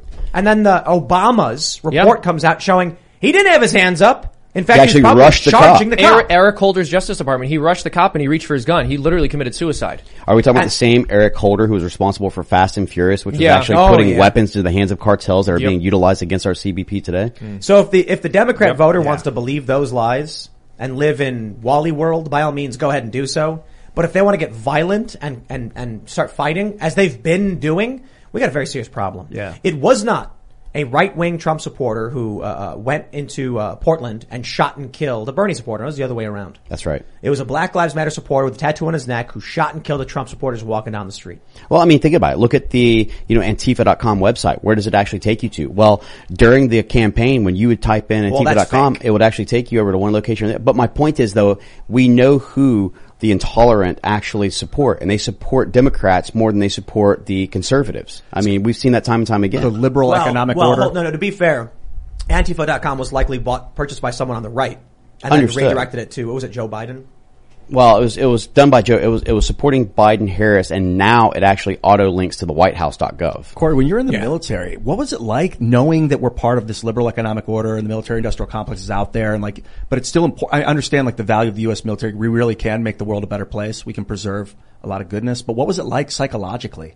Well, I got to be honest with you. When you're serving in the military, I'm not thinking about the industrial complex. I'm not thinking about GD, Lockheed Martin, and the other. You know, when we're going through these military trainings and we're sitting here looking at cohesiveness and we're looking at our brothers to the left and right of us, you're not thinking about any of these things. You're only thinking about keeping one another safe. You're only thinking about the fact that, you know, again, I tell people this all the time. It's not the boots, it's the suits. You know, whenever something goes wrong and these boards are being volunteered and, you know, voted on, it's not us who are sitting in the military who are actually voting on these things. We're just out there to basically follow orders and be able to try and go ahead and do what we thought is the right thing, which is to provide protection for our constitutional liberties and freedoms or to help free the oppressed. You know, the old special forces de oppresso liber uh, mentality.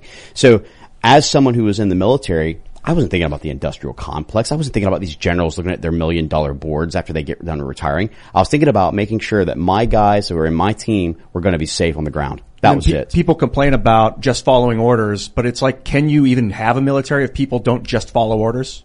Well, Well, look, so here's the thing. I'm, I'm one of those people that if you tell me go out and kill these children and, you know, we're just telling you to do it, so you should do it. No, I'm not going to do that. I mean, it's not blindly following orders. It's looking at the facts. So re- let, us just say as an example, regardless of the reasoning for the Iraq war, you know, regardless of the falsified documentation or the anthrax or the WMD, whatever the case may be, we did know for a fact that Saddam ran a tyrannical rule. We did know that there was Shia that were being just slaughtered, you know, at random. We did see the Halabja incident with the Kurds. We did see, so it's like, you know, you're still eliminating a bad guy, right? The problem with America is, is that not that we're, you know, going in and eliminating terrorists or bad guys. The problem was that we thought that we could actually create democracy. This nation building thing is the biggest quagmire that the Bush administration ever put us into, and it was the biggest mistake, and that was to prop up the industrial complex. L- l- let me ask you about these uh, the police we've been seeing as of recent with uh, what's going on at- in the convoys. The, you know, the cops arresting that 78 year old man, but also the Black Lives Matter protests. You've obviously got the left. They've been screaming abolish the police for the past two years for really stupid reasons. But uh, after a while, I started saying the same thing because not only did we see uh, um, obviously within the riots, they weren't uh, uh, shutting them down. They weren't prosecuting. They weren't arresting. Uh, sometimes they were, but for the most part, the justice system was not going after these people. They were getting a free pass. They got a, they got a free pass on January 17th, 2020. January 6th, these people get rotten solitary. But when we saw the police shut down small businesses, when we saw the police defend Black Lives Matter murals that were painted illegally with seizure of taxpayer money, at that point I'm just like, you know maybe they're right. Maybe, maybe they've shoved it in our face that the police will, will, uh, aid and abet the theft of taxpayer funds for political messaging. The police will shut down private business in violation of the Constitution. Why would these cops just follow these orders even though they're not only unconstitutional, but in many ways illegal outright? And, and why would I even bother supporting them at this point? Well, a lot of them, and, and, and I think we were talking about this earlier. Actually, we were talking about the fact that a lot of the really good ones, they did leave. They ended up going somewhere else. And, and but but you're only seeing this issue in Democrat-controlled cities where Yep. you already have a corrupt mayor. Because remember, it's not the, the law enforcement that's usually the ones who are the issue. They are law enforcement. They're not legislators who are actually creating these laws or creating these types of, of regulations and things that they're trying to enforce. But the problem is, is that then the people who oppose it they just leave the cities and they go to another place and they go, Hey, look, I know that this mayor is trying to impose something which is, you know, against something that I'm willing to, to adhere to. And those cities just crumble from that point. Yeah, but you know, I mean, I see your me- point. me- don't get me wrong. Yeah, let me, let me. I'll tell you the story I tell everybody. It was when I was buying my first gun. Uh, I lived. I was in New Jersey at the time. It's very difficult to get a gun. It took several months. took like six months actually because they were lying to me about how to do it. Should have just went to the gun shop in the first place. But there was a woman. should have been a Florida resident. Should have been a Florida resident in the first place. Uh, well, we're West Virginia. We got constitutional carry. So this woman from Pennsylvania uh, where you're allowed to have guns, was going to Atlantic City. She wanted to go gamble. She was like an older, middle-aged woman, maybe even in her fifties, and she crossed the bridge. She gets pulled over for like a tail light or something, and then when the cop walks up, her thinking I'll be responsible, like I was told, politely informs the officer that she she does have her her concealed carry with her, just so that he knows. And he said, "Okay, you know, step out of the vehicle, ma'am. Uh, put your hands behind your back." And she's shocked. What's happening? He goes, "You're you're under arrest. It's a fel- felony possession. You're not allowed to carry a gun in New Jersey." Why did that officer do that? Why didn't that officer just say, "Ma'am, it's five minutes back to Philadelphia. You're going to turn around. I'm going to escort you to the bridge. Do not bring a gun into New Jersey. It's a crime." Instead, he was like, I think this woman should go to prison for four years. Yeah, that, that sounds about right to me. This is a regular cop. He's not dealing with a riot. He's not stressed out. He just decided upon himself, yeah, maybe this is an egregious, uh, uh, uh, uh, unconstitutional law, but far be it from me. I'd rather this woman go to prison for four years than To- to- totally with you. I mean, let's let's just play devil's advocate for a minute, though. Let's let's say that this young officer who probably hadn't been out of the academy very long. Let's just go ahead and throw that out. He's looking at it, going, "All right, so I've got body cam. My supervisor is going to look at this, and I have an option to either enforce the law because he was in the right of enforcing the law, or if I don't and I do the right thing, which is probably to say, hey, you know what, let's turn you back. I'm going to lose my job, which means I can't feed my family, which means my kids.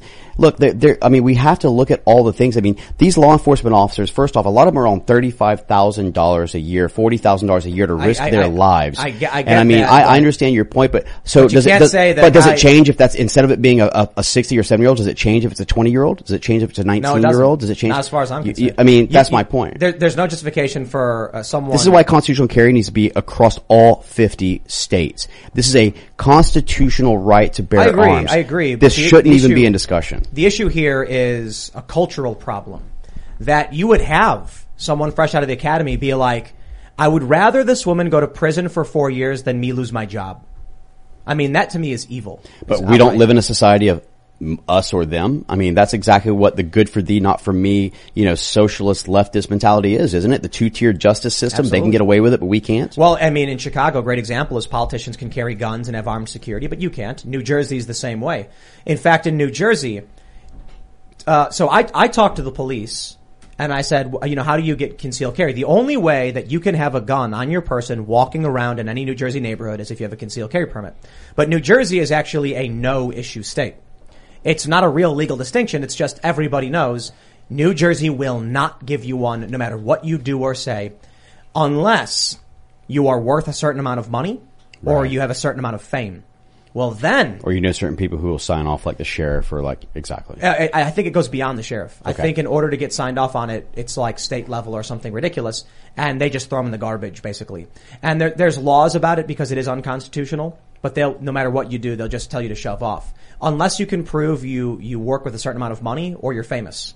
Then they're like, oh, well, rich and or famous, sir, you are entitled to a gun. Well, because they're they're trying to make the excuse that well, I'm at more risk, and I have you know the ability for people to try and attack me because of my value, because of my.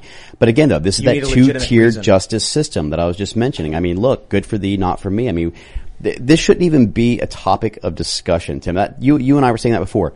Just go back to constitutional carry, and let's just get over it. I've had uh, s- uh, situations in Chicago, stories from my friends and things that I've experienced. One one story my friends told me is that they were hanging out at the park and they were smoking pot when they were like teenagers, and uh, uh, a cop car pulls up, and it wasn't like a, a patrol car, but it was very obviously a police vehicle. And uh, my friends freak out, and they're like 16, and they throw their joint or whatever. And the cop laughs, and he goes, "D- "Dude, we don't care that you're smoking pot in the park. We're looking for this guy. Did you see him?" And they're like, "No." And he's like, "All right, man, later." There was other instances where the cops would come by and see people with pipes and stuff, and then he would be like, "Toss it, bro. Come on." And the dude would like toss it to the side, and he'd be like, "You're good." So why is it that, that those cops, in this instance in Chicago, would be like, I'm not going to arrest some teenagers for what's clearly illegal, but in other circumstances, like, oh, a constitutional right. Heavens, you got to go to prison for that. There are a lot of stories in Chicago of like a dad who tried to get a gun to protect his family because the gun violence is so insane. Lock him up, go to prison. Well, too bad. You try to get them, they deny you, even though it's your constitutional right. You got no criminal record, whatever. So they say, I'll, I'll drive to Indiana, 45 minutes, pick one up, and then you go to prison for it. Or or the states where they're like, you can have a gun in your car so long as the ammo is not with it. Yeah. Mm-hmm. Mm-hmm. I mean, I, I don't understand. That's understand. New Jersey. Yeah, I- And- I- I and- don't understand Maryland that. is apparently really, Maryland is bad. yeah, Maryland's. I, I'll tell you what. So so when I when I first came to the DC area and coming from Florida, this was a massive shock for me, and it was the same thing. I was talking to someone about, oh yeah, you know, I'm going to take my you know pistol and some ammo. I'm going to go do some you know shooting things like that at this Maryland gun range, and they're like. "W- What do you mean you're going to take your ammo? I was like, well, yeah, I'm going to save money because, you know, I used to reload. I used to do my own stuff. So, you know, I don't want to pay $10 a box back then or $15 a box. And they're like, no, no, no. Each round that you bring is a felony charge. Each round. And I was like, what? I mean, this is just insane. Well, it's okay for me to carry my gun, but it wasn't okay. So I'm like, Look- so basically you're propping up this gun shop because now I'm forced to buy their ammo. They can charge whatever they want for it. And I'm like, You also, Insane. in order to buy uh, weapons in Maryland, it's it's particularly complicated. It's bad. And the funny thing is, West Virginia is uh, just 20, 30 minutes, depending on where you are, or Virginia. In West Virginia, if you're a resident, you walk in, you got to fill fill out your NICS background check form. Yep. Then they send it to the feds. Takes a few minutes, and then you can buy your Same weapon. as Florida. Got to do a background check. But uh, uh, DC is what's shocking to me because it's federal jurisdiction, and it's the most. It's one of the most strict jurisdictions in the country. I mean, whether you like the guy or not, or Enrique Tarrio, he had uh, uh, 30 round magazines, standard capacity magazines, and they arrested him for it. Unloaded. Jail. Yeah, Unloaded. unloaded. Just just pieces of plastic with springs. Doesn't matter. well, and again, I, I love how people used to throw out this term. It's gun paraphernalia. I mean, a sticker of a gun on your shirt. Cor- Exactly. I mean, how far do you go with that? Well, I word- think I think the issue is, you know, I've said this before. If you don't like the fact that people can have guns, amend the Constitution, but don't start violating the Constitution every single day because you're unhappy with it. It's it's crazy to me that the Constitution is explicit. I don't care about what the reason is. A well-regulated militia, militia being necessary, sure, fine, whatever. The right of the people to keep and bear arms shall not be infringed. The reasoning is, is, is irrelevant. Yet what do we have? Agreed. They've banned everything. I love it when they're like, no one's coming to take your guns. And I'm just like, Waco. Excuse me? That was 30 years ago. Come on. Beto O'Rourke's exact comment, Right. which he's now gone back on. Yeah. But his exact comment was, "Is I am coming for your AR-15s." What an idiot. I mean, look, And then- and again, if that's not infringement of my Second Amendment rights, w- what is it? I, I honestly think that if you, uh, as in a campaign, declare your intent to violate the Constitution, you should be ineligible. Hundred percent That agreed. makes sense. Hundred percent agreed. So when Beto says, I am going to take your guns away, it's like, ah, well, that's a direct statement in violation of the Constitution. You can't be allowed to hold power. Would, then, would you let him run like the next cycle then? Like if they if they atone for the statement? I would. You know, it's, it is an interesting point because I'm a bit, a good bit, bit facetious, but yeah, how do you recover from saying you intend to violate people's rights? Because then what's to prevent you from once you're elected from going back on that because you've already shown your true intent, but it just wasn't popular. and who knows if you're mean, lying hey- all the time? the Hey, hey, look, Well, that's just being a politician. if you're a, if you're a felon, you can't own a gun. Okay, well, if if you uh, express public public intent on a campaign trail to violate the Constitution, someone should be able to file a lawsuit against you, and then it should go to the courts, and the courts should be like, If for no other reason Well, than what- that he should know that he violated the Constitution. I'll, I'll and tell you I- what's even worse than that, though. What about the felons who you're not allowed to vote? I think felons should be allowed to vote. And I mean, that's guns. absolutely absurd. At the end of the day, if you go and you serve and you atone for what, what you've been, you know, uh, essentially prosecuted for, why shouldn't you maintain your constitutional rights and liberties? Why should you not still be able to vote in our elections? Why should your voice not count? I want to stress the point for those that I'm literally referencing the Madison Cawthorn thing. I know some leftists are going to be like, but Tim said yesterday they're trying to disqualify Madison Cawthorn. Yeah, I'm saying you want to play ball, we can play ball. If you want to claim that Madison Cawthorn speaking at a rally, it makes him ineligible, then I'll come right out and say, you ever express anything in violation of the Constitution, then you're out. I spoke at a rally. I spoke at a Stop the Steal rally one time. I mean, should that ban me in No. any way? Because I was talking with Allen West and Dana Loesch, and we were just talking about the fact that we really want to just press for voter integrity. That's it. That's a great. We want to idea. secure our elections. We should define it. I mean, and, and going to that, I, I laughed the other day, by the way, and, and you'll all get a, a kick out of this. This is the analogy I used. Whenever they said that requiring voter ID is suppressing the elections, I almost asked them, I said, that's the equivalent of a car manufacturer saying that we should remove the brakes because it suppresses the acceleration. which it does intentionally. I mean, the whole point is to put Or- a safety in there. Or you can say it's it's a car dealership saying we've removed all Carfax. You can't get it anymore because it's a, it's a, it, it threatens the integrity of our industry. Dude, you Like, gotta, well, this uh, whole not having a we're license. trying to make sure you're not doing wrong. That's Like, exactly the right. Are they gonna? What is this? And then they're gonna be Audit like, okay, 50. if you really want IDs for voting, okay, you got to sign up on the blockchain and get your new perma ID that we can track you everywhere around, and you got to take the chip with you everywhere you go. No, here's how it's going to work. Well, but think about it. You, uh, getting an ID is difficult. It's racist. It's suppressive. But let's look at vaccine passports. Th- that that's not Well, at so, all so here's your future. Here's your future. In 20 years, some 16 year old is going to be going to the DMV for his first license or whatever. He's going to finish driver's ed in high school. He's going to walk in. He's going to walk up and he's going to be like, "Oh yeah, I'm getting my driver's license." And they're going to go, "Okay, do you have uh, your address? I need two forms of ID and your Vax card." Oh yeah, I have it right here. Oh, uh, your Vax card is a month out of date. Um, you need No, go to, you need haven't had your 15th booster. well, it's out of date. So you've got to do it every month. So you need to go to, uh, this is 7-Eleven parking lot where you can get updated and then come back. Oh, okay. And the kid's gonna leave and get injected and he's gonna come back. She's gonna go, okay, here you go. Now you have your ID. And then they're gonna be like, and do you want to register to vote at the same time? Then they're going to register him only after he completes the process and has his Vax passport and all that stuff. You're going to have your mobile app on your phone. It's going to have your QR code. Fortunately, it looks like the way of the vax stuff is on its way out. The Canadians, man, No, that's the to rat, the moon, it's, baby. It's, it's the Rat Hope experiment. I mean, I do It's have the- hope. I'm it's- not lying. No, it's the rat hope experiment. You know what the rat hope experiment is? Guy takes these cylinders full of water, puts a rat in it. The rat swims for 15 minutes and then drowns. He does it again with other rats. The rat swims for 15 minutes, starts to drown. He pulls it out. He dries it off, lets it rest, puts it back in. The second time, the rats would swim for 60 hours because they had hope that the hand would pull them out if they just held out a little longer. I predicted this. Granted, I've suggested the possibility of many things. So I don't, I'm not acting like this is foresight. I said, because because a few months ago I did say I thought the lockdowns were going to get worse because the Democrats were desperate. I was wrong about that. But I also said I feared what would happen is they would pull back on the restrictions to give everyone hope. It's finally over. Oh, and then several months later, wham, double Well, down, triple I'll, I'll- down. I'll tell you what. I knew where this was heading whenever they started issuing the Vax cards, and all of a sudden you started seeing all of those blank slots that are underneath it So from the very, obvious. very beginning. If it was really about two and done and getting back to society, you'd have had two slots. You'd have had it. It would have been done right. When you saw that there was six and seven and eight extra slots underneath, you already knew this was pre-planned. That's why I called it the plandemic, not the pandemic. Dude, Donald Rumsfeld said when we go into Iraq, while we were in Afghanistan, he actually said the words when we go into Iraq, as if it had been pre-planned. This, all this stuff is, they're just sitting Well, back it- there like, what are we gonna do to, I mean, that's something that's been pushed for for a very long time, though. You have Joe Biden on record saying he wanted to invade Iraq back in 1997. it's all planned. Uh, maybe not all Well, of it. maybe not. It doesn't necessarily have to be a plan. It's just the fact that that's what the establishment always wanted. They knew they'd be able to enrich themselves off of it. Man, this COVID, the weird, it's so weird. All I, th- I think um, here's here's my prediction. First, yes, of course, I know Luke was right and I was wrong. Luke said with Omicron, he thinks everything's going to start pulling back, and that's basically what we're seeing. But I think it's a good possibility that uh, October, all of a sudden, it's like, oh, oh no, it's getting cold again, and the cases are skyrocketing. We're going to have to do universal mail-in voting again, everybody. Oh, that, that, that's guaranteed to be utilized. I mean, look, the bottom line is, is that the lie has worked once. They're going to continue to utilize it until it's basically pushed back upon. And, and, and here's the other thing. I'm not anti-vax.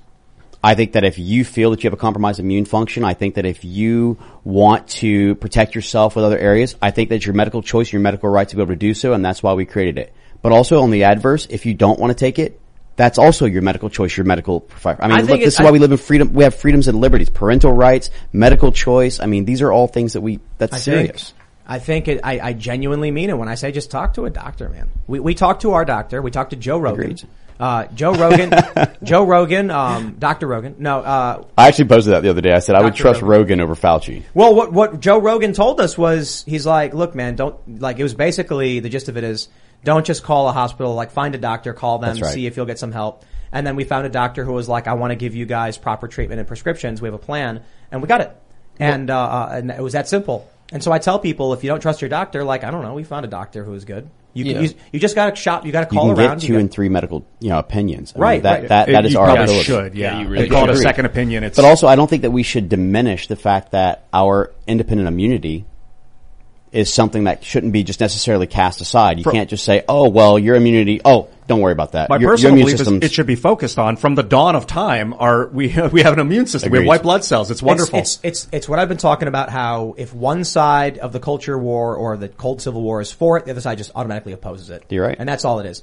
Trump was the one who, who warp speeded out this vaccine. true. And it was the left claiming they would never go near it. That's right. And then it flipped because Biden was in office and Biden wanted to push it out and all of a sudden it's like, This is Yeah. why I love that Twitter handle, the Defiant L's. yes. I mean, Yeah. that is so fantastic because I, I see so many times where he'll show some leftist going, would you trust this vaccine created under Trump? And then like literally after the Biden administration comes in, they're like, how dare you not get this vaccine? You know, it's like, That's why it's clown world, man. And that's why I'm just like, I don't care to interact with these people. It's just, it's absurd. They're, they're not, they sit there and claim everyone else isn't acting in good faith, but they believe Brian Stelter is telling the truth.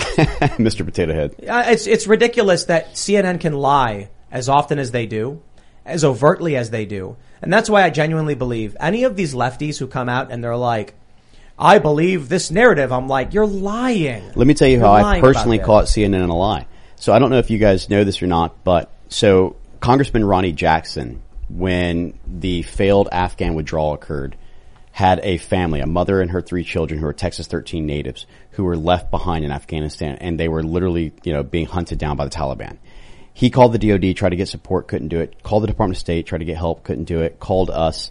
I ended up putting a team together that, that we'd assembled and we went over there and actually conducted the very first successful overland rescue of Americans out of Afghanistan and that was in September. Four hours after we rescued them, what do you think the CNN headline was? State Department saves four Americans. CNN, first one. Four hours after. It wasn't until I started to go on and thank God there was platforms like Sean Hannity who was, who was allowing it, uh, who, uh, you know, literally just told the whole story. To his credit, and I know this is going to be a shocker, however, which is probably why he's also not there, but do you know who also gave me a fair shake? Chris Cuomo Oh, believe it or not. He was the one who said, is it true? And we're going to bring on the person who's actually going to tell the truth. So going back, CNN was the first one to break that lie. Even after our team went through and you look at Ronny Jackson's post where he says that it was three, you know, life-threatening attempts to try and get this family out of there and CNN and, try to give the State Department full credit of it. How did you get him out of there? I Classified stuff? No, the, the only reason I won't talk a lot about the operational stuff is because we're still like we just got 12 people out uh, about seven days ago, and so I don't want to compromise our operational security on that to where we can try and look at the fact that we want to try and continue to help and save more. Um, you know, it, it, it's really a, a sad thing when uh, uh, citizens, but it's also a good thing. You know, it's like these freedom truckers, right? So it's good when citizens step forward where the government fails. I, his surrender to the Taliban is one of the most egregious losses in the United States history. It was not just a surrender. He not only surrendered to the Taliban, but he gave China exactly what they were asking for. And what was even more of, a, of, a, of what I think is a impeachable crime here after not just leaving the Americans, he funded, okay, he left $86 billion in weapons, armament, defense, and cash to known terrorist organizations, the Taliban, Haqqani, and ISIS-K, and imagine if we, as an American, were to send anything to a terrorist organization, a known terrorist organization. I mean, he created what President Trump defeated with Abu Bakr al-Baghdadi. I mean, he's literally creating ISIS and giving them the actual ability Well, to do it. But that's what Yeah. Obama did. Yeah, exactly. They- I mean, I Obama understand. funds The terrorists all the Democrats. time. Well, I mean, again, it, we, we keep saying Obama, but we already know we're in Obama 2.0, aren't Right. we? I mean, that's all we're looking at right now. Doesn't Obama have like property really close to the White House too? Uh, you mean the office that Biden just occupies? I mean, look, we, we, we know that Obama is sitting here shadow puppeting. I mean, we're seeing the Obama 2.0 so? model. I, I- I don't think Well, so. I think I- he's being I- shadow puppeted by different people. I, Oh, it's, it's also other people. Don't get me wrong. What do you think Obama's involvement is?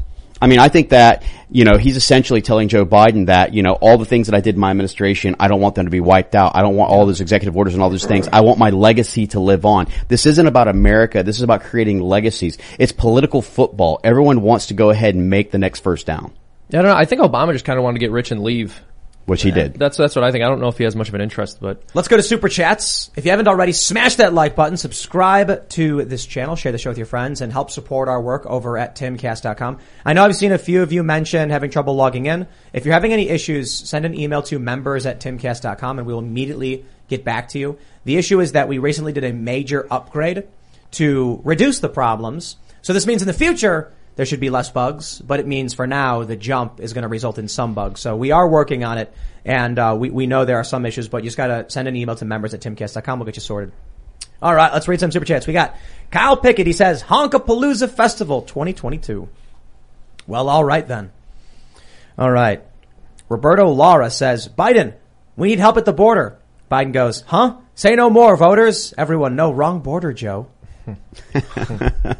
yep. Fact. Christopher Brem says, Florida 7th is my district. I'm excited to cast my vote for Corey. Very tired of being represented by Stephanie Murphy. Thank you so much. Stephanie Absolutely. Murphy? Stephanie Murphy is the person who portrays herself as an actual moderate Dem, but she votes 98% of her time with Pelosi and 94% of her votes is with AOC, Rashida Tlaib, Ayanna Pressley, but yet she still tries to run under the auspice that I'm a blue dog Democrat. You are? Her. Oh, she is. Oof. God, I'm the furthest thing from her. Are you kidding me? No, I know about Sam, like, look, you can call me a lot you. of names, but I can't believe that you actually just said, no, No, you said who's, you said who's Stephanie Murphy? Well, you said I'm a blue dog. I thought you were saying no, that she God, was no. smearing No, no, you. no. That's what she's actually trying Oh. to quote and claim, but clearly Yeah. she's not. All right. I can't pronounce that. Zig says, is everyone happy? It looks like we're one minute to midnight. Most people don't even recognize it and we don't know who is calling the shots in our government. One minute to midnight, man. You, uh, I don't, I don't know if that means anything, but, uh, what's the, what's that, what's that great quote from Frank Miller? I imagine the, a, a, a, uh, doomsday clock is as nourishing to the intellect as a photograph of oxygen to a drowning man. You ever hear that? It's from, uh, No, it's Watchmen. cool. Yeah, because they're always like, dark we're, Frank Miller. we're we're five minutes to midnight, and it's like it doesn't even mean anything. Yeah, It's right. like- Tomorrow's a new day. It's a bunch of people who are like, we're closer to the apocalypse. Sure, we are. Great. All right. Depends on if you're asking Al Gore or any of the climatists. Yeah, really. Let's talk about withdrawing that carbon dioxide from the atmosphere, turning it into carbon. By the way, Graphene. kill those cows. Murph says, Tim, your video on the inflation. When you mentioned the person who said they make more than their parents when they were starting out and can't afford rent, it made me wonder how much debt they had and what what uh, what was on it. It's just a viral meme. I mean, I'm not even saying it's necessarily like a real story. It's someone posting a meme. But what they were saying was their parents were making like a middle class wage, bought a house in the, in the early 90s. Now that house is worth, you know, hundreds of thousands of dollars, they're making the equivalent buying power wise of like double, but the price of homes are so high they can't even buy, and the cost of rent is higher than the the the uh, comparable cost of a, a mortgage that their parents were paying. Yeah, and I think you can thank what BlackRock. Is that the Yeah, company? let's- Yeah, Thank BlackRock. who's got their hands and everything. State Street and uh, Vanguard. Yep. When they buy up all the houses and then rent them out, that's what you get. All right, Bobby Bob says, "What is Corey's plans for big tech censorship?" Huh.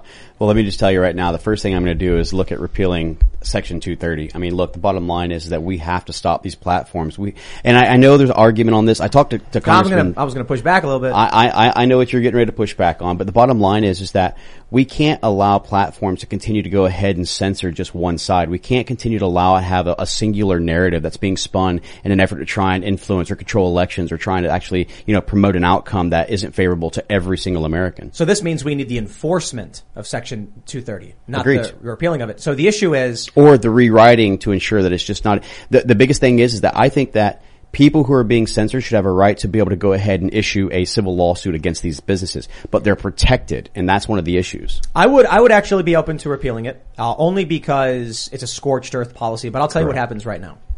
So, uh, Twitter has pornography on, on their platform, and they're allowed in the App Store. Minds.com gets booted from the App Store for like one image one time. So it's, it's, the issue is that they use Section 230 as legal protection, and it's, it's, they support their friends, and they shut down the little guy. On our website, on timcast.com, we have to abide by the rules of our partner organizations, even though we're not responsible for any user, gener- user generated content or words spoken in a news report. That's not indicative of something we've said. Right. Although there, to, to a certain degree, like, like quotes, like if someone, if, if we're quoting someone, you can't come after, uh, come after us for that. The problem is Google says to us, you have no protections under Section 230. We do. So the law is granting the monopolies and the big corporations all of these protections, and then they use their power to shut down anyone who opposes them because they control the system. Yep. So what we need is, And again, I still think that we should be breaking up these technocrats who are trying to basically come in and, and censor and only control one side. you I know, think- I'm, I think Rumble is doing a really good job. I mean, look what's happening to OAN as an example. OAN's Oh, yeah. a fantastic news station, and they're getting deplatformed nonstop. I think Rumble is. Uh, I, I'm I'm fairly optimistic. I think these big tech platforms are, are nuking themselves. Facebook's stock drops thirty percent. Their growth Yeah. is in the gutter. I look at uh, you know I've, I've been telling people this. If you want to get started making videos or podcasts, go to Rumble. There's a bit that you, you will your channel channel will grow faster on Rumble than YouTube, and you're not going to get banned. Agreed. It's just not even worth it to be on YouTube for the most part. Uh, we're only here mostly because been here, you know, and uh, we do upload our content to to Rumble. Plus, we use their infrastructure. I was thinking if we tried to uh, break up the corporations like Facebook into like six smaller corporations, Facebook Prime, Facebook Messenger, Instagram, etc. Zuckerberg would still have all the code private. He could just spin up new shit with it. Oh, pardon me. And, uh, that's my one, one per month. And, uh, so w- if we can force them to free their software code so that other people have access to the technology, I, that might be a I- better I way still to break think it that the best thing to do is is be able to make it to where if you are an individual who is censored and you feel that it's a result of you being a conservative, you being, you know, I, I've been censored by Twitter in the past, for example. I mean, they still won't verify me. Imagine that, even though I follow all their rules. Um, I think that you should be able to file a civil suit against them. And I think that eventually it'll get so expensive for them to continue to fight these battles that at that stage, because again, these big corporations, these technocrats who are trying to control and make that influence, you have to hit them where it hurts the most, and that's financially in their pockets. Yeah. All right. Turk Longwell says, Corey, sir, why so many based politicians in Florida? And what's up with the three pins you are wearing? Oorah, devil dog here. I don't want a civil war. Well, the reason we're so based in Florida is because Florida is America. I mean, look, we're we're not sitting here with the same censorship. One of the things that makes us great is tremendous leaders like Governor DeSantis. I mean, that's the biggest thing. As for the Pens, uh, let's see. I've got my uh, airborne wings. I've got my Bronze Star and uh, my combat medical badge for when I was deployed to combat. So, uh, just representing and trying to ensure that I, uh, you know, show for my vets. Did you make a lot of jumps in the airborne? I did. How many? Um, well, if you talk to an actual like World War II veteran, because I got set up on this one time, I was sitting at the All American Week one time, and I had this this old guy come up and he goes, "How many jumps do you have?" And at the time, I was a young specialist. I had like thirty three jumps, something like that. He goes, "Wow." He goes, "I only have three. And I thought to myself. How do you have three? And I, I, I learned the setup. He goes, yeah, so Operation Market Garden, Nijmegen. And at that point I was like, sir, what would you like to drink? so when it comes to that question, if it's, if it's for combat, zero. Thank you. Yeah. So, so it, it, where's that change from? Did they back in the day would only reference the actual combat missions? That was just the old guy setting me up and the young guy getting what he deserved. that that was like pulling out the challenge coin right there. I was like, Right, sir, right. how, many- how many drinks would you like? And I'll be buying all night. That's a good one. All right. Dixie, um, Miss Normus, first name Dixie, says, slash the tires. Truck driver here. Those tires are 100 plus PSI. Even if you could slash it with a hand tool, you'll have your arm degloved. Honk. Well, I guess they don't teach that at Harvard. This lady, this, th- th- I mean, yeah, honestly, there's a video I watched of, there's a big rig, and a She's never tire worked blew ever. out, Yeah. and like the guy got knocked back like Yeah. 50 feet or something, just like thrown back. This lady, you shouldn't be telling, someone's gonna do it. Some stupid person's gonna be like, "Uh, Yeah, I, I wonder if they'll uh, ban her channel on incitement or her Twitter account on incitement. I, I'd hold my breath no, with they're something not. like that. Yeah, Harvard professor. Yeah, And- brilliant. And, and she's obviously clearly on the left. So yeah, well, the thi- answer's no. this is uh, this is who is teaching the people who go to Harvard. So That's great. why we talk about the indoctrination of these Mm-hmm. higher Ivy League schools. We have uh, Dylan Massey who says, I haven't watched a member segment in a couple of months. I pay for the membership to support the cause. Keep up the good work, Tim. Commenting from the middle of GA, Marjorie Taylor Greene is the best rep of my lifetime. I'm a big fan. She's great. She's, Yeah, she's fantastic. She's really nice. We have great conversations, and boy, does the media smear her relentlessly, and it's and it's and it's so much BS. They're they're coming after her because she said, she said gazpacho, and I'm like, that's not relevant to politics in any way. I think it's stupid. You know what I really like about her is the fact that she got called out for that gaffe. Lots of politicians make gaffes. She laughed about it when she was on the show. I, mean, I, I really do like her. Yeah. The, the fact that you have a political leader who's actually going to poke fun at themselves for something they got called out for doing is really unprecedented. None of no them do one that. makes more gaffes than Joe Biden. That's Let's true. just be clear. And the Yeah. media will cover for him left, right, and center. They translate for him. yes, they do. They do. He'll- It's true. Here- What Joe the- meant to say was, Well, no, no, they do this. I love it because even conservatives do this. Joe Biden will come out and he'll be like, "We got a, you know, you know, we got a economy. uh, im- we gotta improve the economy uh, for for uh, our kids because uh, oh, anyway. That was And then- actually way too coherent. then, it's more like but, but, but what uh, happens? is orange, the media ice then, cream. The media then writes, pickle. "quote We need to improve the economy for our kids." They cut out all the all the bunk, all the BS, and they just write simple words. And I'm like, he never Well, said those words. This is a classic thing the media will do. If it, if they're reporting on a statement from somebody who they don't like, they include um and uh and every little gaff, and they'll put little dot dot dots in there, or put little periods in there to indicate that the person maybe Mm-hmm. trailed off. But if it's someone they like, they clean it up, make it sound really nice. So I want to I want to just say to uh, to Dylan, who is a member, um, by being a member but also not watching, I just got to say, see that's. I prefer it if you watch the member segments. I think they're fantastic. But then it uh, uh, it actually costs us money every time someone watches a member segment because it's it's private, proprietary, unlike YouTube or whatever. So uh, not only are you supporting the cause, it's very cheap for us because you're not costing us any money. But uh, I will say, if you guys really want to support our work, we are um, we do have sponsors. We periodic, periodically read, but uh, we are, are principally funded by memberships. And so the more people who sign up, the more we can expand, the more people we can hire, the more we can budget. And we are doing that. We have a new building being built in West Virginia. It's going to be amazing. We're actually planning on setting up some kind of um, private club for our members. So there will be on this free on Freedomistan like a club, private club with like a bar and games. You can come hang out. And we're thinking of using NFTs as like your membership cards or however. But what we're talking about right now. And there will be a Discord along with it. Really excited for that. And it's uh, all possible because you guys help support us over at timcast.com as members. And we're actually uh, planning on um, having these streams on the website and everything as well. All right, let's see what we got. Lewis says, Ian, I deeply respect that despite the harsh words you get from the chat, you always voice your opinion without trying to mold yourself to the in-group. Thank you so much. Yeah. Yeah, It is- criticism. it is true. It's like um, when you get criticism, positive or negative. Try what I try to do is not take it personally, but listen to it and and understand it, and then see. Try to look for some because there's you almost always some value in criticism. Yeah, well, no, I, I also want to say that I, I really do admire that too. The fact that you you don't really let it get to you when you do get negative comments. I think that's cool, and the fact that like even though you do disagree with a lot of people in the chat, you still sort of come on and voice your But the thing that's great about him is that he's open-minded enough to at least one, give them the opportunity to speak, and two, you take it in, you actually analyze it and go, okay, well maybe this is a pretty good point. I still don't agree with you 100% on it, but like you're open, you're open-minded, unlike the left who is so intolerant that if you don't actually say and utilize the exact same narrative as they use, you just continually attack in, re- in response. So yeah, hats off to But, you on that. but I think a lot of people too also don't understand because you know there's there's periodic uh, Adrian Curry in the chat saying Ian is awesome. So- you see you see Ian needs to be here because otherwise we'd be just another run of the mill political talk show. You'd be in a sound vacuum. there's got to be there's got to be a more unique perspectives, and so that's one thing that you know Ian brings when he when he arbitrarily goes off on rants about aliens or magnetic fields. And for all you critics out there, I will rewatch the show and be like, "Shut up, Ian," because sometimes I talk when I want to hear the other the brilliant guests, you know, and the other awesome hosts. But it is good to have, um, you know, there, there's there's very homogenized political voices in the space, and for whatever reason, Ian is this like completely separate, you know, perspective on everything. So it, it works out, helping us see things we don't normally see ourselves, even if sometimes we think it's dumb. You got to have that, man. I knew, Also- it was, I knew it was good when he came out and he had no shoes on. Oh yeah, I'm sitting cross-legged right now. also, Ian Yeah. lent me an he air used, mattress. He used, he used to not even get dressed. been He wears pajamas, and I was like, "Yo, Ian, like." And oh, and, and I was like, "What does it matter what I wear, Tim?" And I was like, "Oh yeah, what does it matter, matter what I wear? What I wear?" So I just wear whatever.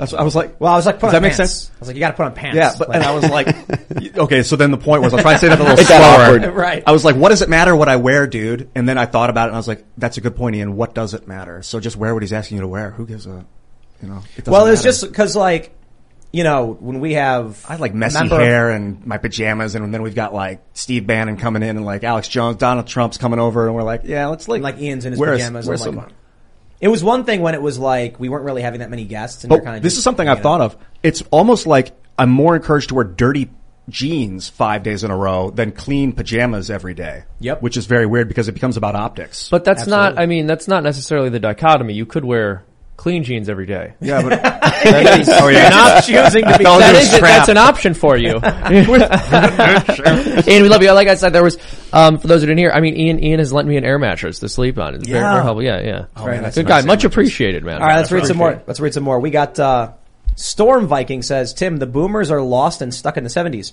They think the economy is booming and Biden has the greatest job growth in U.S. history. I shake my head at my grandparents every time I'm around them. Tell them to stop watching CNN. Or MSNBC or most of your mainstream media.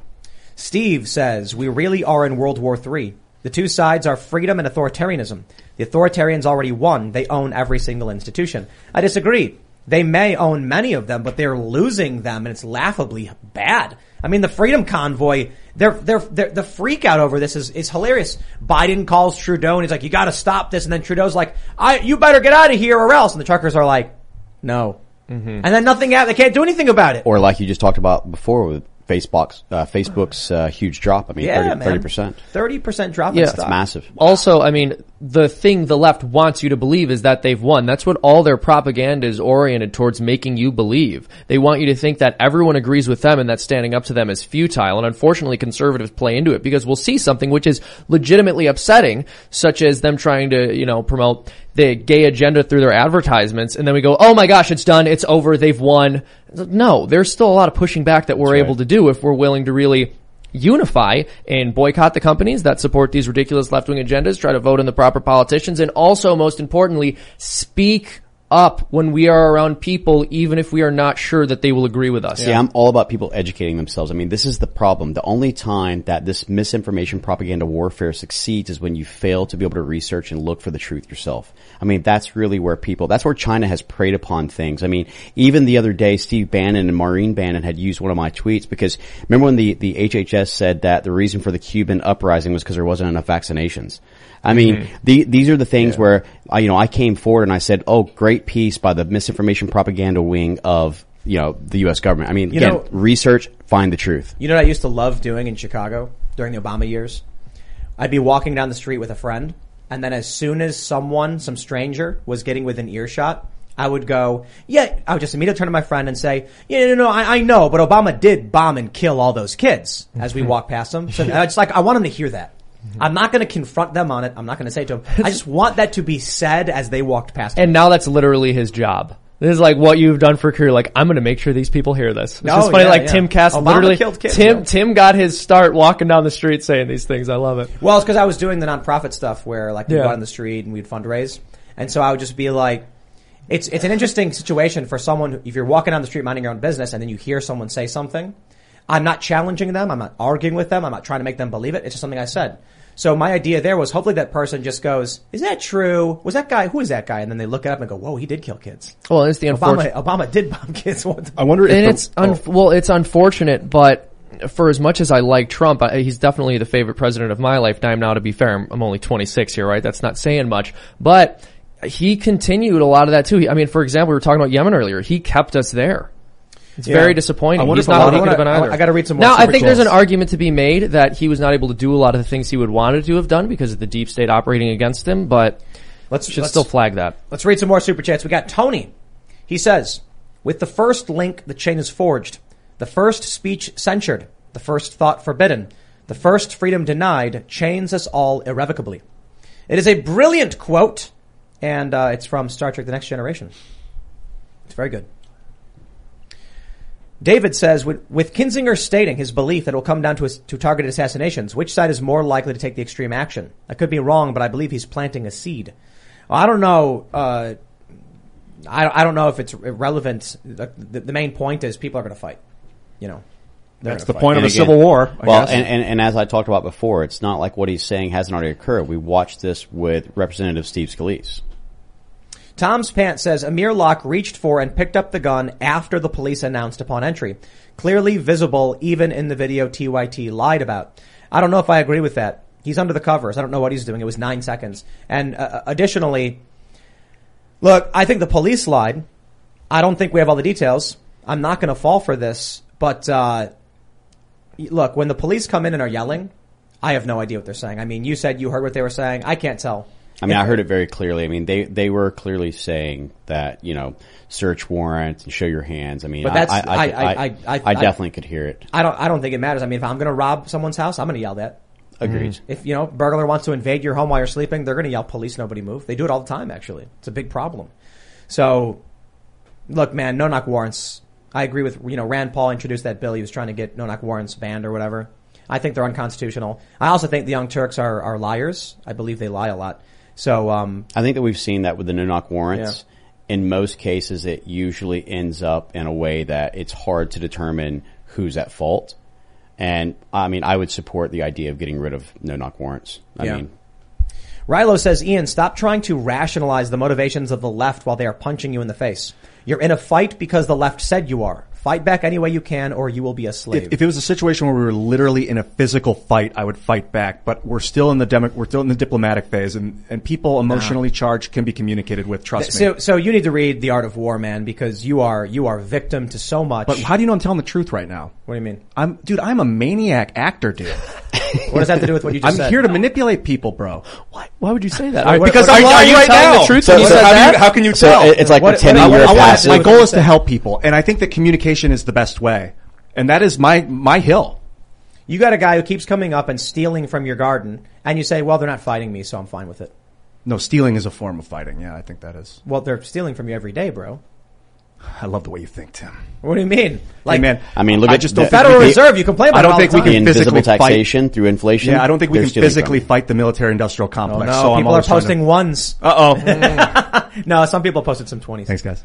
So uh, in Dungeons and Dragons, when you roll a one, it's like absolute failure, abject failure, and a 20 is like total success. So when Ian says something, it's a one or a 20. But I also went to like liberal arts college with a bunch of these people that were talking about the leftists. Like this is my, my people. And I know they can be communicated with. They just do it emotionally instead of logically. I actually Oh, agree. I I actually gotta- agree with the emotional versus logic thing. I have to read this one, but you might not like it. It's critical. Of course, it is. Howard says your guest is worse than Congressman Dan Crenshaw. I don't even brutal. know how to answer to that. Consider, con- considering that I'm an anti-interventionist and considering that I would never vote for red flag laws and that I actually own one of only like, what, three A5 warhead presses in America that helps to support like our military and our law enforcement for trainings and things like that. What's I- that? Cr- Crenshaw canceled on us twice. Oh, Chris- well, of course he would because he doesn't want to actually come on and have to debate. Maybe. I mean- maybe he's busy. I want him on. That's why I said that.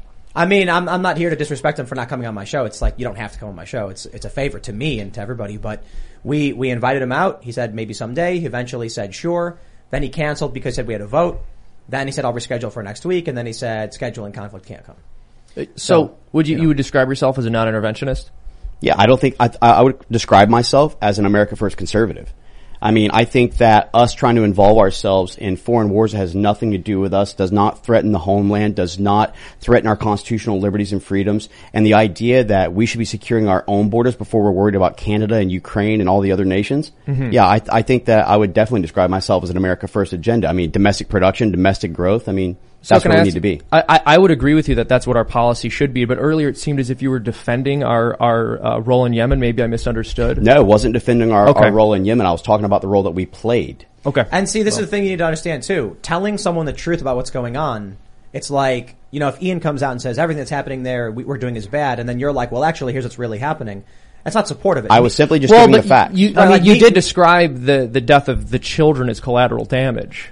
Because unfortunately, and this is why I am an anti-interventionist and I don't like wars because again, who who wants peace more than the people who actually have to fight these things? Yeah, of course. You know, I mean, I've been involved in many of these wars and many of these conflicts, and I've seen where collateral damage is actually occurring. I've seen in the streets of Iraq where a firefight goes off and there's innocent families who are being killed. Mm. So and, and and calling something collateral damage doesn't mean you're supporting it. So here's It's my a, it's point. a literal And reference to. I think well, I think what you're absolutely right about is that people who have served in the military and seen conflict tend to be the most anti-war. All of my friends who are the most anti-war are veterans. They're actually the people who convinced me to take the positions I have. My point is just that I think one thing that we fail at as conservatives very often is we use the language of the left and we use the language of our adversaries and we'll play into their euphemisms. And I think collateral damage is one of those euphemisms. So what do we say? The innocent that are being killed? I would say so, yeah. I mean, at the end of the day, it's it. You also have to understand that military vernacular and the way that we speak in the military, we're very like acronym based, and we utilize Mm-hmm. things that we learn. collateral damage is a term that we utilize in the military, and it's something that we talk about all the time. And so, for me, it's just a very familiar term. That's fair. That, then we misunderstood each other. I would say that I would argue that there is is better terminology to use. I understand based on your background and why you'd be more likely to. I would encourage people to refer to it as the death of innocent children. All right, Darius says, Tim, typically New Jersey police make an average $123,000 a year. 34K is showing as minimum, and it is likely just court police making the small amount while retired. Oh, there you go. Interesting. That's why they they'll they'll do it. They'll the be like, I'm not losing there 100 grand so a year. high. I mean, Yo, I New Jersey's a corrupt, dirty state. It's like two think states Illinois too. worse. You got that little New York armpit of high industry, and then you've got the rest of the state, which is like, and why do they have the same laws? It makes no sense. I kind of understand not concealed carry in a densely urban area. How do you feel about that? Again, I don't know enough about New Jersey politics and about how like things are working there from a law enforcement perspective. But I mean, I, I'm I'm still trying to process the fact of 120 something thousand because I got a buddy of mine who's on the SWAT team there in St. Johns County in Florida, and he's making like 47 to 50. Wow. I mean, it's insane. I, right. I, I still can't believe that. Ponton says, this here is what is not cool. Wasting super chat time talking about Ian with high dollar topic relevant chats go in the trash. Really needs fixing.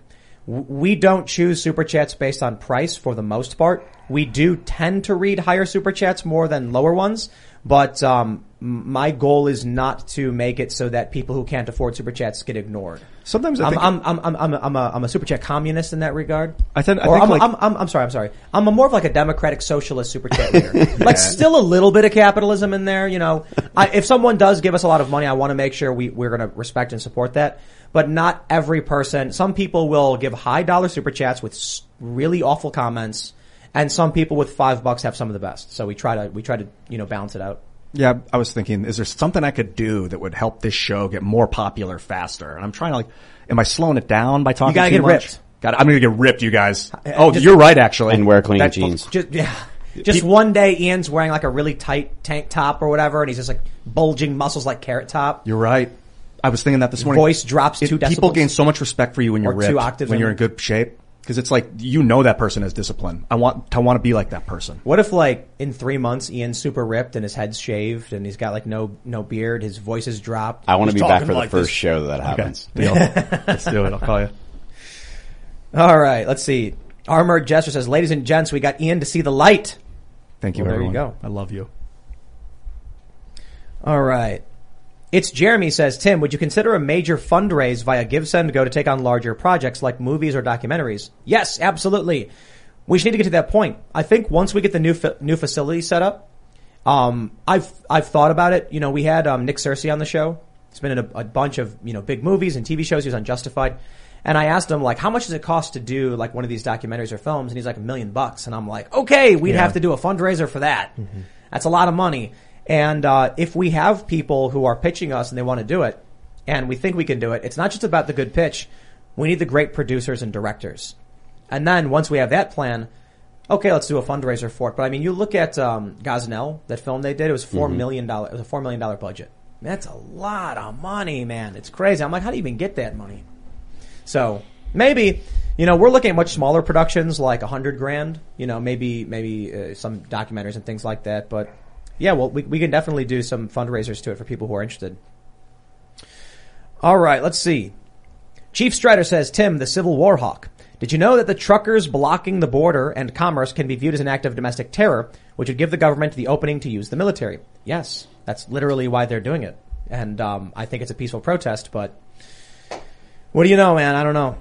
All right, let's just read one more. We got Crypto Daddy says from West Virginia, lost my job for refusing to wear a mask after I had COVID and vaxxed weren't required. Union rep and supervisor were uh, related, lied about what happened. Would love to tell my story. And intern. Uh, send an email to spintheufo at gmail.com.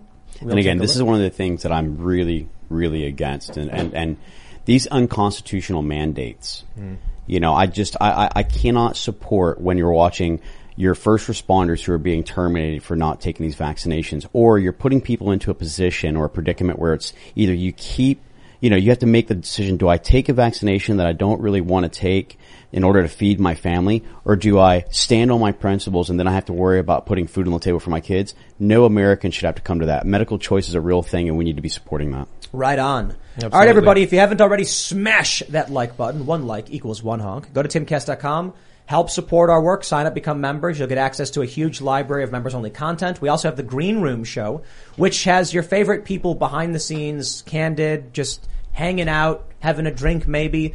Definitely want to check that out and uh, smash the like button. Like I said, subscribe, share the show with your friends. You can follow the show at TimCastIRL on Instagram or anywhere else. You can follow me at TimCast on Instagram or anywhere else. You want to shout anything out, Corey? Yeah, I mean, I just wanted to tell everybody one, thanks for having me on this show. What a fantastic show. I love it. I want to continue to support the platform. I definitely want to make sure that we're always maintaining free speech. I mean, it's one of the things I'm big on. Uh, for those who are listening, if you like anything that I had to say, please join me at, uh, on my Twitter handle, which is, you know, at Corey Mills FL, or go to our campaign website, which is millsforflorida.com. Right on.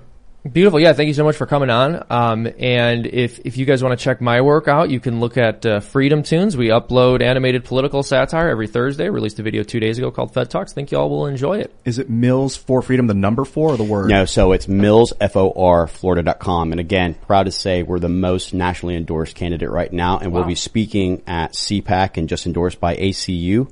Uh, so the the uh, conservative union actually just endorsed us, so I'm really really proud, and uh, thanks to Matt Schlapp, the board, and ACU for you know finding the confidence in me to be able to go forward and be a constitutionalist and fight for American freedoms. Great to see you, man. Awesome to meet you. Really Likewise. cool. Looking forward to you seeing so you again. Uh, Wear a new pair of clean jeans. it's not going to happen.